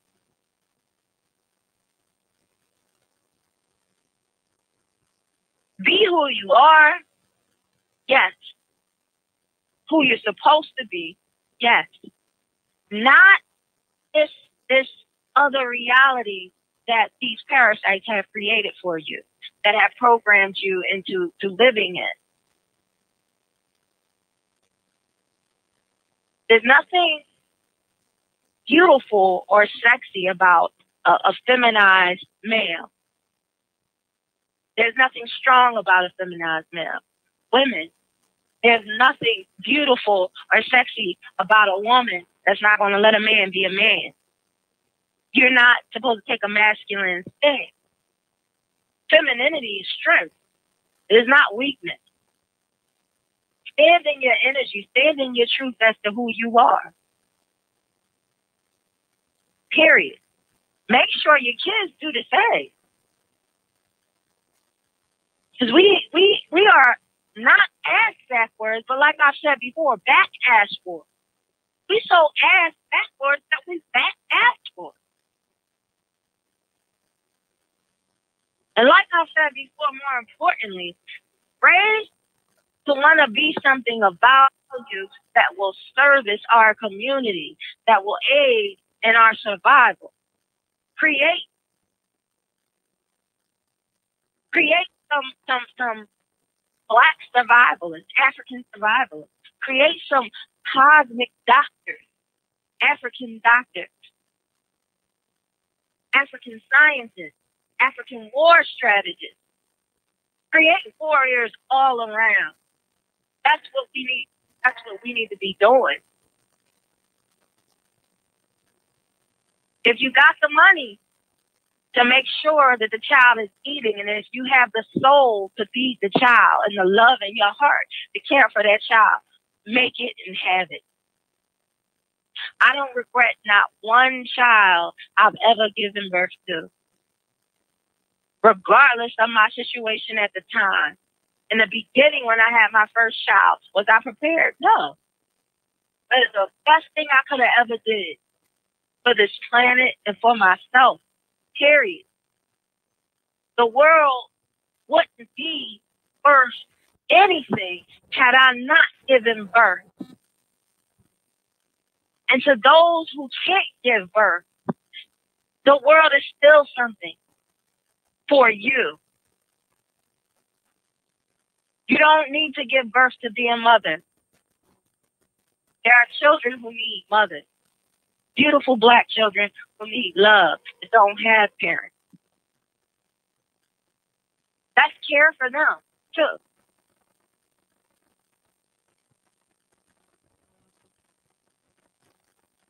Let's love each other. Let's guide each other. Let's help each other. Let's raise the vibration, raise the frequency, and do what we need to do to survive. Period. Let's stop being selfish. Let's stop being retarded. Because some of us have been retarded. Let's stop. Let's look at things for what they are. Let's do what must be done. We're at a great disadvantage and don't have to be where they are. Everything that's being done to us is because we allow it. If we don't allow it, it won't happen. Period. And I'm going to end with that and say love and light to all who were present, who listened, who stayed, who didn't stay. I love you. And we're coming to an end. My brother Lance, it's been very wonderful to be here on the platform. I don't know if you're still around. I'm right here, sweetheart. I know you, I'm right here. around. I'm oh, right. you, you are. Yes, yes, I'm right here. but I, I'm I'm so thankful and grateful that that I was here with you, sharing in this experience of life with you. Yes. And, you know, I'm just grateful. Thank you so much. I'm beyond grateful, and like I said, your words are very important. It's it's mandatory. It's like an evacuation. You know, when I when, when a building is on fire, that sense of urgency. This is what we need to be listening to. I know there are a lot of things out there that distract us and take us away from the mission at hand, and I know that, you know, our younger folks they're made for this. You understand? So we need to give them what they need because they look up to us. And I thank you for that because you taught all of us. And it doesn't mean we have to be younger. I'm a little older than you, but when you speak, you're my elder and you taught me a whole lot. And I thank you for that. Oh, thank you. and to get, you know what? We'll get together real soon yes. again. Yes. Because there's so much that we have to do. So much. And and you know, I can't. I always, like I say, I can't think to enough. I, I just really can't. I'm gonna go ahead on and tend to. I know to your family. Yes. Yes. Yes. Yeah. So I'm gonna go tend to my family. Yes. And I tended to to this family, y'all my family too. Let me let me go over here and tend to the other parts of my family. Exactly. Exactly. Share the love. Definitely. So yep. you just let me you just let me know when. Just like I'm like a fireman. I'm here. You call me, you set the time, I set it up, I'll do the graphics, I'll get everything together, and we'll do the presentation you know, um, you're bringing you're bringing the meat between the slices of bread. You know what I mean? Which that's a bad analogy because we don't eat meat, but um, nonetheless, you know, you're so appreciated, and the accumulation of work that you have put out there consistently, you know, with, with that sense of urgency is phenomenal. I mean, when you look at, and I don't compare, I'm gonna let you go after this. When you look at a lot of other and I hate to say it like I'm comparing, but at this point, the nutrition, the nutritional value, and I don't mean food, but there's a lot of folks out there that just want to run off headlines and say who said what and who did what and who did. Let's get down to the nitty gritty of this thing and, and look at ourselves in the mirror, get ourselves right. You know what I mean? Nobody's car ever got tuned up by complaining about how other cars run bad. You got to take your car to the shop and get it tuned up, if you know what I mean. So much love to you, my sister. And um, King Ani, I know he's he's doing this thing. He's with you, your family, and taking the time away from your nuclear family to share with your family here means a whole lot to us. That's why we're all here lined up like the troops that we are when you give the orders. Much love to you oh, it's, it's it's never any problem to take a little time away and do what needs is necessary. You know, it's yes. it's a necessary need. Yes. And and you know what? We over here, we love you. We love all that you're doing. I want you to um definitely give my love to Lily Fire Yes. I want you to give my love to Brother Kwaku. yes. Your whole family. Yes. You know, because we all doing this together. That's right. We doing it together. That's right. That's right. We putting in that time together. That's right. And I, I don't mind. I don't mind. You know, it's it needs to be done. It must be done. And it was just a, a great. I, I'm going to celebrate this moment. Yes. Because, like I said, it's an important moment for me. You know, this is the day that my child, my firstborn, was born on. And you beautiful. know, beautiful. I just I'm gonna I'm gonna relish this moment because yes, I talked about the the death of our people, but this is about our life. You know, we really can't really die. Right. You know, only right. in a physical sense.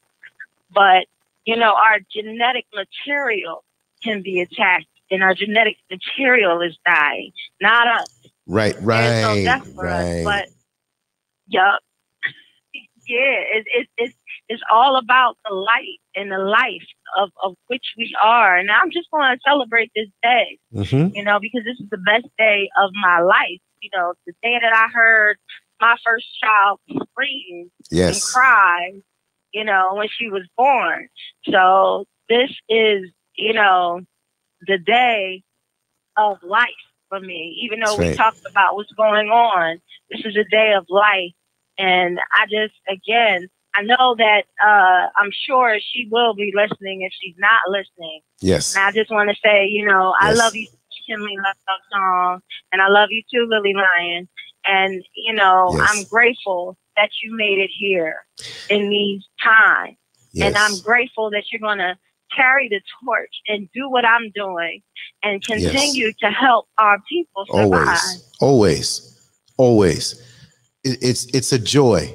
You know when you when you do what it is that you're supposed to be doing and and you fit right in you know the world may not love you all the way and much of the world will but all my concern is my world and and and, and our people you see? So i'm i'm i'm good where we are.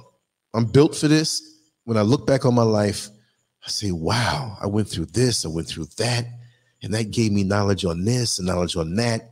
And all the odd pieces of my life came together for this point.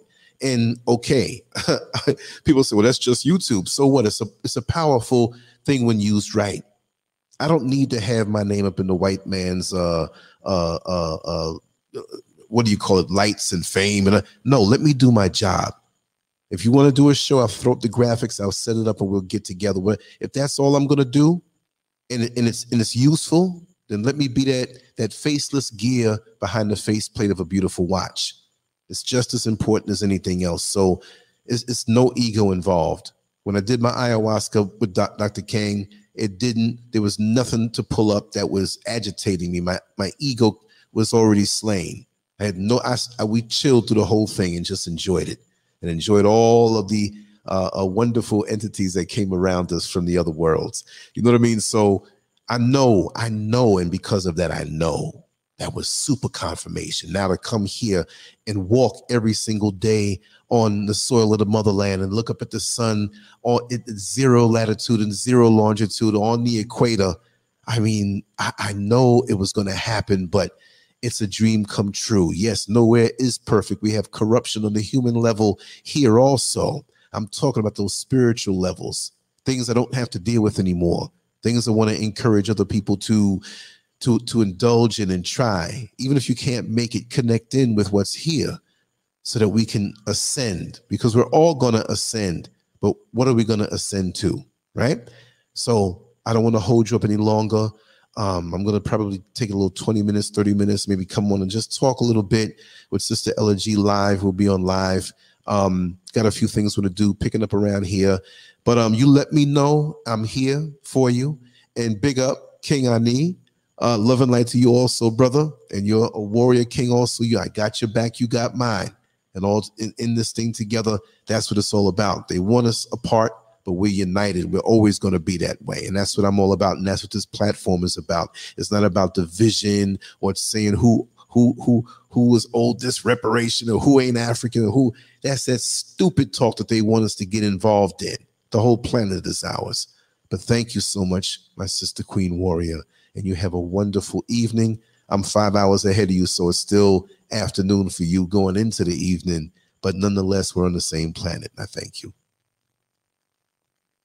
Well, thank you so much for just having me. Oh, before I go, I know, you know, usually Empress Ella G is always there. I mean, Yes. she works overtime. I don't want to leave this platform and hang up without saying, I love you, Empress Ella G. I do. Yes. I do. You're amazing. you, you, you pull you're like Lance, you keep us all together. Uh, You know, you're amazing. You know, you're just amazing. I She- had to say that. Lance, you already know you're amazing. You're doing you're doing the do. I told you I love, you know, all the recent stuff, especially with, you know, having Lloyd on. I was like, oh wow, you know, Oh yeah. listening for a Oh while. yeah. Oh yeah. The whole Oh, we have some wonderful. good ones coming. Yes. It was wonderful. And he'll be back on Monday also. So yeah, um we'll be looking forward to that. And we you say he's coming back on? oh yeah, this Monday. This Monday coming back on again. Oh yeah. And we have, you know, some Oh, okay. All right, I'll be there too. Yes, yes, of course, of course.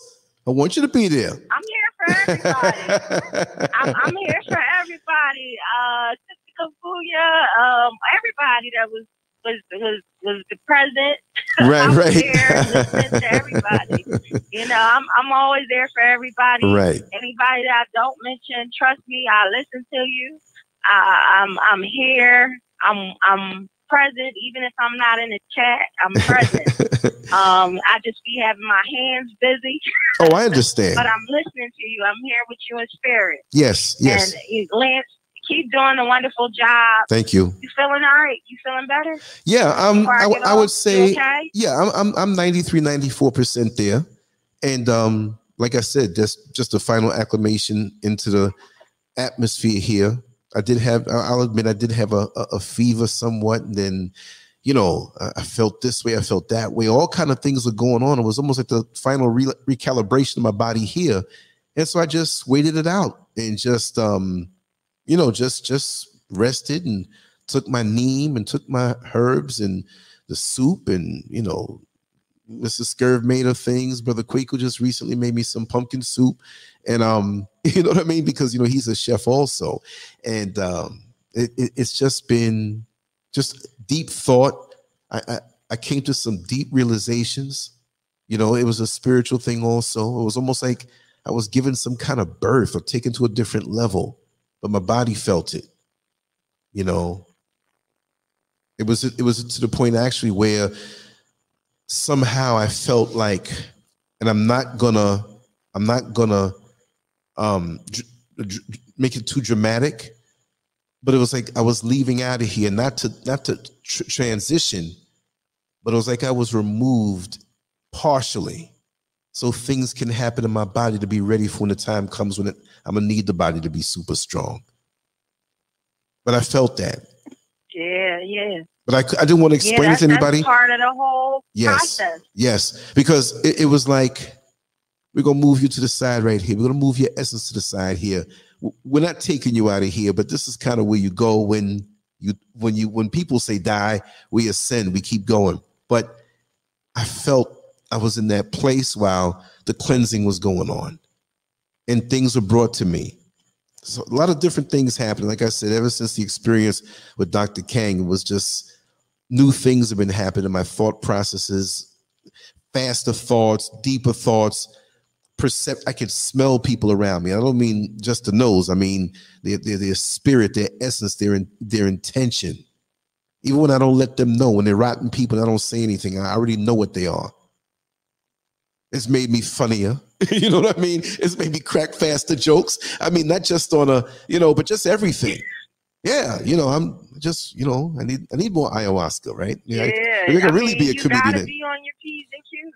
Your energy, your your energy. Uh, So you on that energy vibrational level where you can feel, you can sense, you know what's what. that's so, right. That's right. So I know that you're you're this this powerful energy and powerful energy. Sometimes you know it has to have its moment where it just is and it just relaxes and Yes. you know, I'm just glad for the most part that you're getting your rest that you need and you're you're getting everything that you need. Of course, Miss Scurv is taking care of you like she always does. Yes.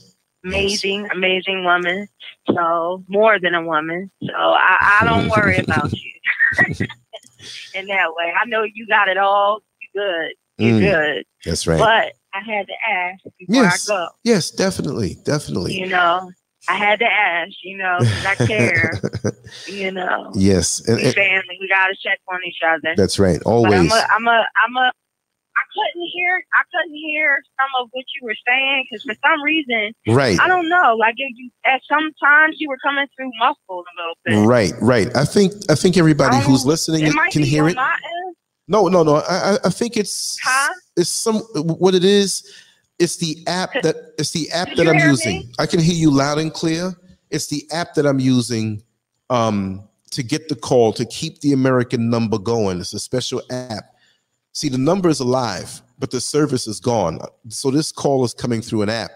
What I want to try in the future, if you can get WhatsApp, maybe it might come through a little clearer. But um, it's a special company that I go through, and I don't think they're as super efficient um as far as the clarity, you know, the power they use to drive the phone calls because for them I think it's just a vocal thing. You know, um for this with the highly sensitive equipment that I have, you need to have, you know, a little more punch going through. So that's why it's working that way. But no, I hear you and I know the recording, I don't think there's any problem with anybody hearing hearing us, but you may hear a little problem, you know, um and and and that's okay. But we'll talk about that and we're gonna make i'm gonna work on that and make make everything work better. So anytime i find or, or, find a problem i'll um you know troubleshoot it and try to find out what the reason is so it can never happen again.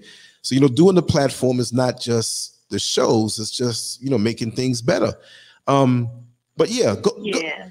go, no, but but go ahead. I don't want to take i feel guilty. You gave us so much time and um do your thing and and hit us back whenever you and and King Ani want to come back on, um, just come back on, whether it's a recording or or a live show, it's okay with me. And it, it doesn't have to be planned way ahead of time. It could be like, hey, this is the way I'm feeling. I'm inspired to do this right now. Lance, could you put me on? I'm like, okay, let me wash my face and let, let's let, let's get to it. Boom, and we'll do it. I'm I'm ready whenever. you know, I'll definitely be ready and be calling you and we'll be back at it. Right. Because we, we gotta do what we need to do for our people. Right. We gotta survive. So we will. I'm gonna be ready. That's right. You and I know you'll be ready. Oh yeah. So thank you again. okay. Thank you, my dear sister. And I'll be back. Okay. We'll be waiting. Let the countdown right. begin. Have a wonderful evening, my dear sister. Peace. You have a good evening too. Thank you. Peace. Thank you. Peace. Thank you. All right. Mm-hmm. Just want to say, I'm going to come back on tonight. Um, Ella G and myself haven't been coming on as much because, you know, me feeling going through the transitions on so many different levels that I've been going through in the last few days, my body would take over. I would have a full night's sleep, get up, sleep the whole day, get up, you know, whatever it was. And I want to just talk tonight. You know, I'm not going to extend this show by talking too much tomorrow, the beauty of this show, but I want to come on a little bit, maybe like another 30 minutes or so. So if you can re- remember to come back, the link hasn't been created, but we will be back. And I just want to have a deep, introspective, you know, kind of conversation no topic in particular, but something laid back where we go deep in the mind because that's the kind of experiences that I'm coming out of right now. So that's what I want to just talk and share, you know, spiritual, emotional, mental, just flow. I'm not holding back anything. You know what I mean? So that's what we're going to do. Okay. So, wow, it's been wonderful and expect us back shortly, or at least just say under the hour, because for some reason around this time, time flies over here. So I want to get it back, get back on it as fast as I can. Start, you know, pushing the shows more and more. Yes, my sister Angie Love. I'm going to pace myself. I'm going to rest myself. I just finished speaking to Brother Kwaku when I took a dip away from the show for a second, and he was like, "Listen," he told me a few things to do, and I'm going to do them, and um, we're going to keep strong. We're going to keep strong. But um, this is a wonderful experience having over here. But like I was reminded that this is not a vacation. I'm here for good. So, you know, me be thinking in vacation mode, I want to do everything. I want to rush, want to get everything. I'm still going to do it that way, but I'm going to do it with a different mindset. You know what I mean? So, yeah, that's what it is, Lovely Brown. That's exactly what it is. So, I thank you for that. I'm going to pop two songs off or whatever, and um, we'll be back. Okay. So, Anyway, thank you all for being here. Know that I love you. I got all your messages, you know, all the good energy, and I couldn't do it without my family here. You, you all here mean so much to me, and it's added so much to my life, so much of a stabilizing factor, the stability, the support, the love, the you know, just just all that means so much. And I just feel that this is the way that this thing should be used. And I love when I see everybody reaching out to each other, switching phone numbers and meeting up with each other that really brings a glow to my heart. It makes me makes me know I'm doing something worthwhile. You know, because it goes beyond me. It's not about serving me. It's not about my name or not about that. It's about everybody coming together and to see this thing build. This really, really, really makes me feel good. it really brings tears to my eyes seriously. All right. So listen, I'm going to go now. I'm going to play some music and we're going to come back within the hour. Much love to you all. Much, much love. Peace.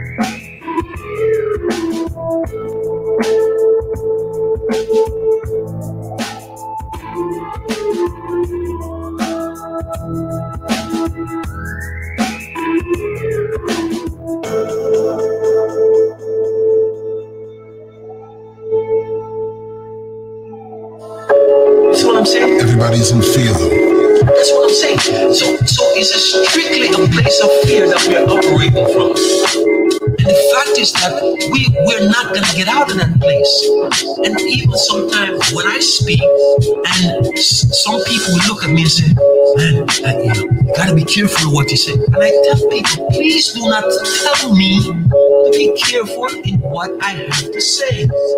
I am not afraid to speak.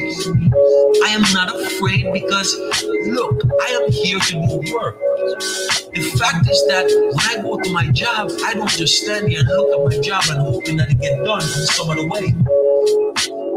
So the job that I'm here to do, I am doing. I don't want anybody to sit and say, oh man, I'm, I'm worried about this. Don't worry about me. I don't want people to go around and worry when is white supremacy going to get him. These are the things that they want you to think. These are the places that they want to put you in paralyzes. You See what I'm saying is that's why we don't do nothing. We see our sisters being beaten down in the street as a strong black man, and we stand here and we look, and all we can do is take up our phone and videotape it. What happened after that? You see what I'm saying? We see these things and yet we are paralyzed by them.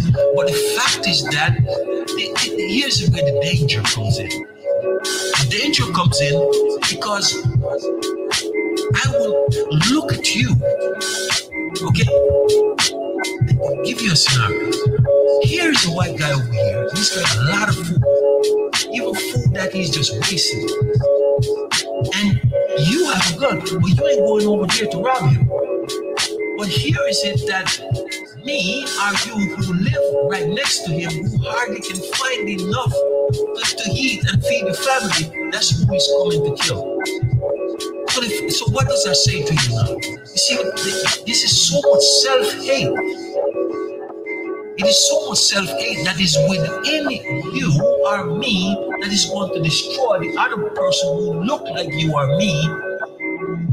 And and the food, all the food is over there. But you won't cross that line to go and get the food that you need. You're gonna cross the line to take away what this other person hardly even have because you hate yourself so much that you figure if you destroy yourself, it's good for the, you know, I don't have to worry about this God that's living over there because the God ain't gonna give me no food. And if he don't volunteer to give me no food, I'm not gonna go over there to take it. That's what I'm saying. So that's the place. That's the place that we live. That's the place that we live. And so we have to stop feeding into this into this narrative where we are living in such fear that when a brother start to speak truth to power, ready to say, oh man, hush, hush, hush. I don't want the prisoner to come in and get you next or to get me. So be quiet. You know, see, just don't say any, be careful what you say. And that's where we live. That's a very dangerous place to live. It is. But the fact is that we can't see that because we're so caught up. We're so caught up and we're hoping. We're hoping that we just wake up one day and everything magically change. And that is the, the thing where all of our people, a great deal of our people, is waiting for this magical person to come out of the sky and fix everything for them. That's what I'm saying. It's, it's no magical person that is going to fix it for you. When you have a problem in your house, you must be the one to fix it. You see, what I'm saying is, I'm dealing from a place of logic. I'm not dealing from a place of imagination. Because a lot of us, we're dealing from a place of imagination. And that's where the problem comes in.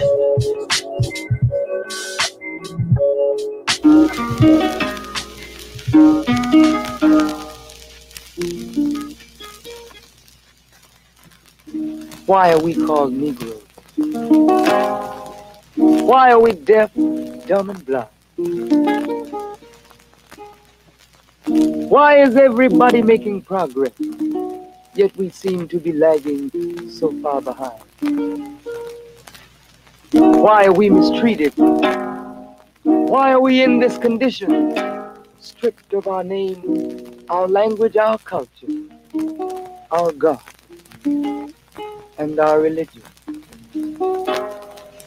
Here in America, all of our religious training has been gotten by the preacher. He has told us of a heaven way up in the sky that we can't enjoy now, but rather after we die. But all of the years that we're living, for us there's nothing but hell, pain, torture, and misgiving.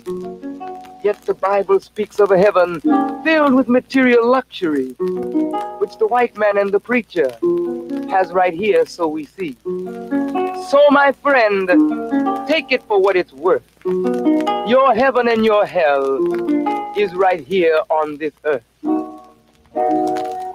So let's check back into history, which rewards all research and tells us plainly that before the white man gained entry to the east, he was living in the caves of Europe, a ravenous beast, eating juniper roots and eating flesh raw, till God sent Moses to civilize him and teach him the law. Then, following Marco Polo, an explorer, he gained entry into Asia and Africa. From China, he took silk and gunpowder. From India, he took jute, manganese, and rubber. He raped Africa of her diamonds and her gold. From the East, he took barrels of oil untold, raping, robbing, and murdering everything in his path. The whole black world has tasted of the white man's wrath. So, my friend, it's not hard to tell. A white man's heaven is a black man's hell.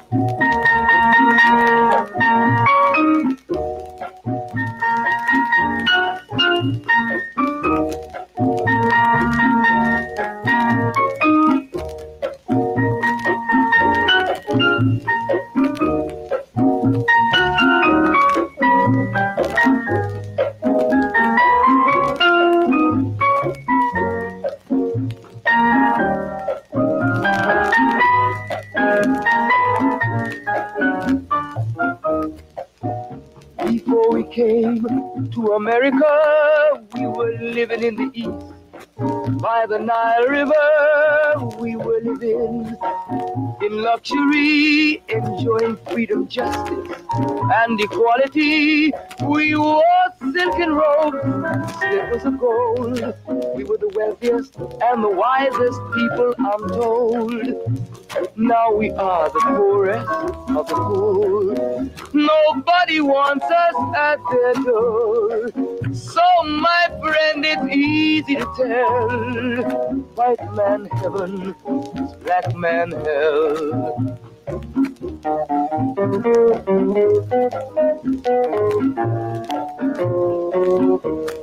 When the white man came to America, he told the Indian, I am your white brother. He said, Red man, I'll treat you the best. Yet and still he pushed the Indian further west with his white woman and fire water. Tricks and lies, he stole America. The original owner of this nation is cooped up on a reservation. So, my friend, it's easy to tell. White man heaven, black man hell. Thank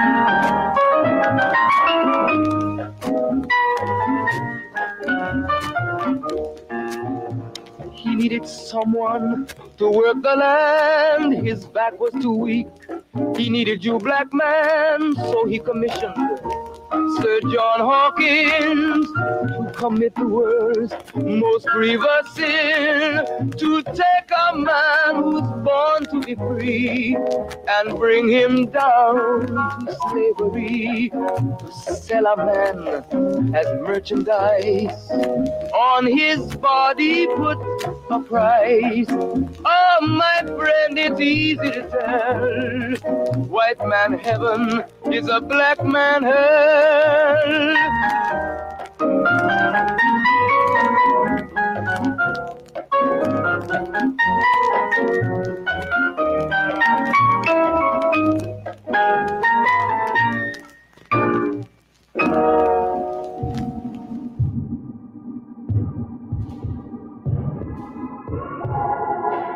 Joining me via Skype, I've got Lance Scurv, a blogger, radio host, friend.